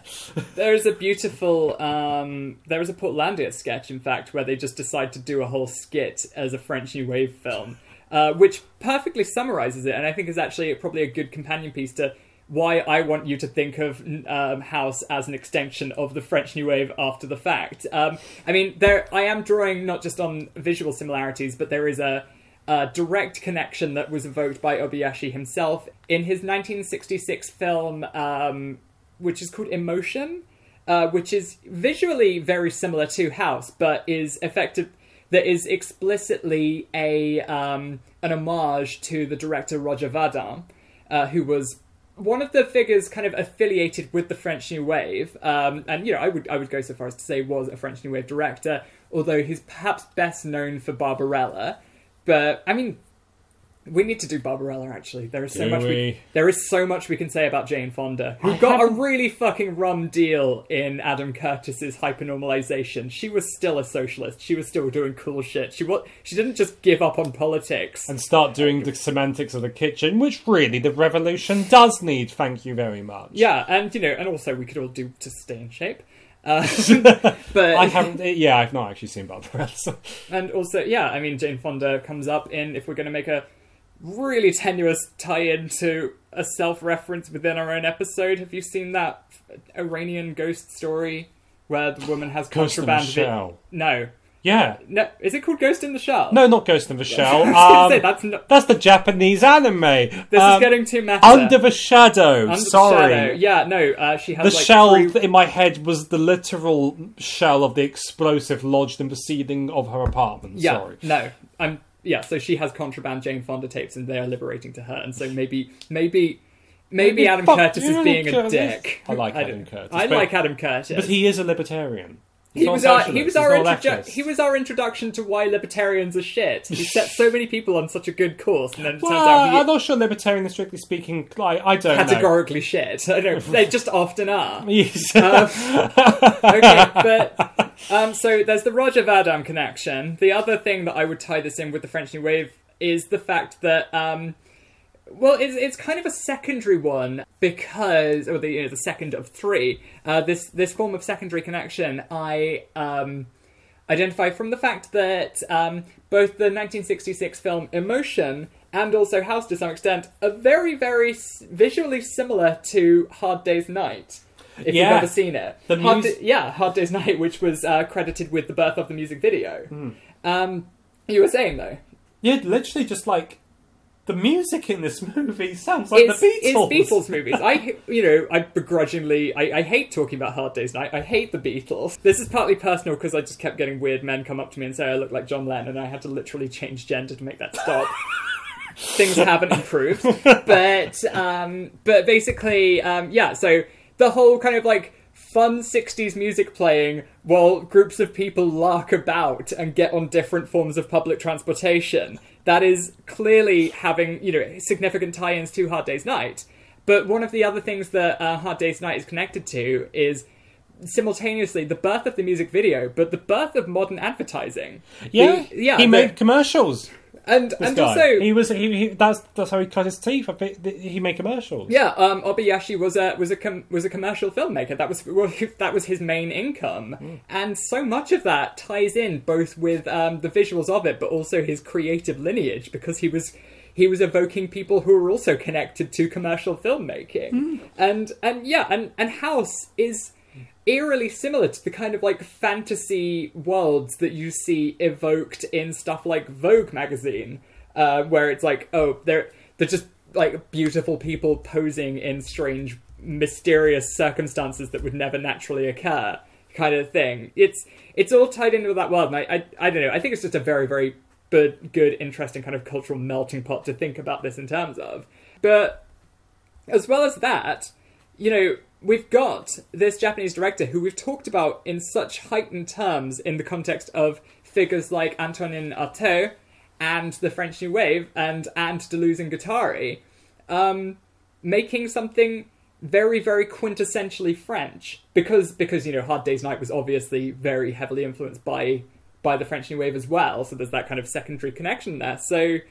Um, I think I think it's entirely appropriate that we talk about um, Obayashi as someone conscious of um, mid-century French philosophy and go- critical thought. I think it is indeed true that Obayashi was the fifth Beatle in a way. I mean, he's certainly the third Deleuze Guattari.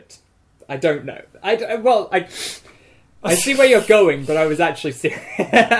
Um, Uh, well, no, no, no. I, I- I, but I just want to bring up one point as well: is the fact that stylistically there's that similarity, but also um, the French um, directors of that time were both very political, but also heavily connected with um, the uh, academic, philosophical scene and critical scene of that time, and you you get things like, um, you know, I watched a a conference where um, you know, it's Jean Paul Sartre and uh, Francois Truffaut share a stage. Um, and I think a similar thing happened with, I don't know, um, yeah, but the intellectual like situation in France at the time is just. God, what I'd do for that. I don't not not like saying I think they're right about everything. It's just sort of like, to, to, dear God, well, that'd be brilliant. I assume I wasn't there for it. Maybe it was terrible. It probably was. I wouldn't be vaping. You wouldn't be vaping. I would be smoking hat. Yeah, wouldn't we both? Mm. Um, So this was a horrible episode. this is uh, I well, I for one have nothing left to say on this except I am he as you are he, as you are me, and we are all together. I like to. I, yeah, it's fun to end um, podcast on a kind of huh feeling. Yeah, so this was, um, yeah, like um, this has been one hell of a journey. I don't think we Uh, could have covered House in any other way. I mean, I, I mean, I think it's actually very appropriate. It's just turned into a discordant mess of us just kind of like yelling and screaming, and indeed, visual, like in an auditory manner. I think this has indeed been very much like what watching House is like. And so, as cherries were made for eating and fish, were made, made to swim in the sea. you were made to listen to us babble for over two hours about nobody else but me. Indeed. Keep it weird. And Stacey. But good night. It's your as cherries were made for eating, and fish were made to swim in the sea.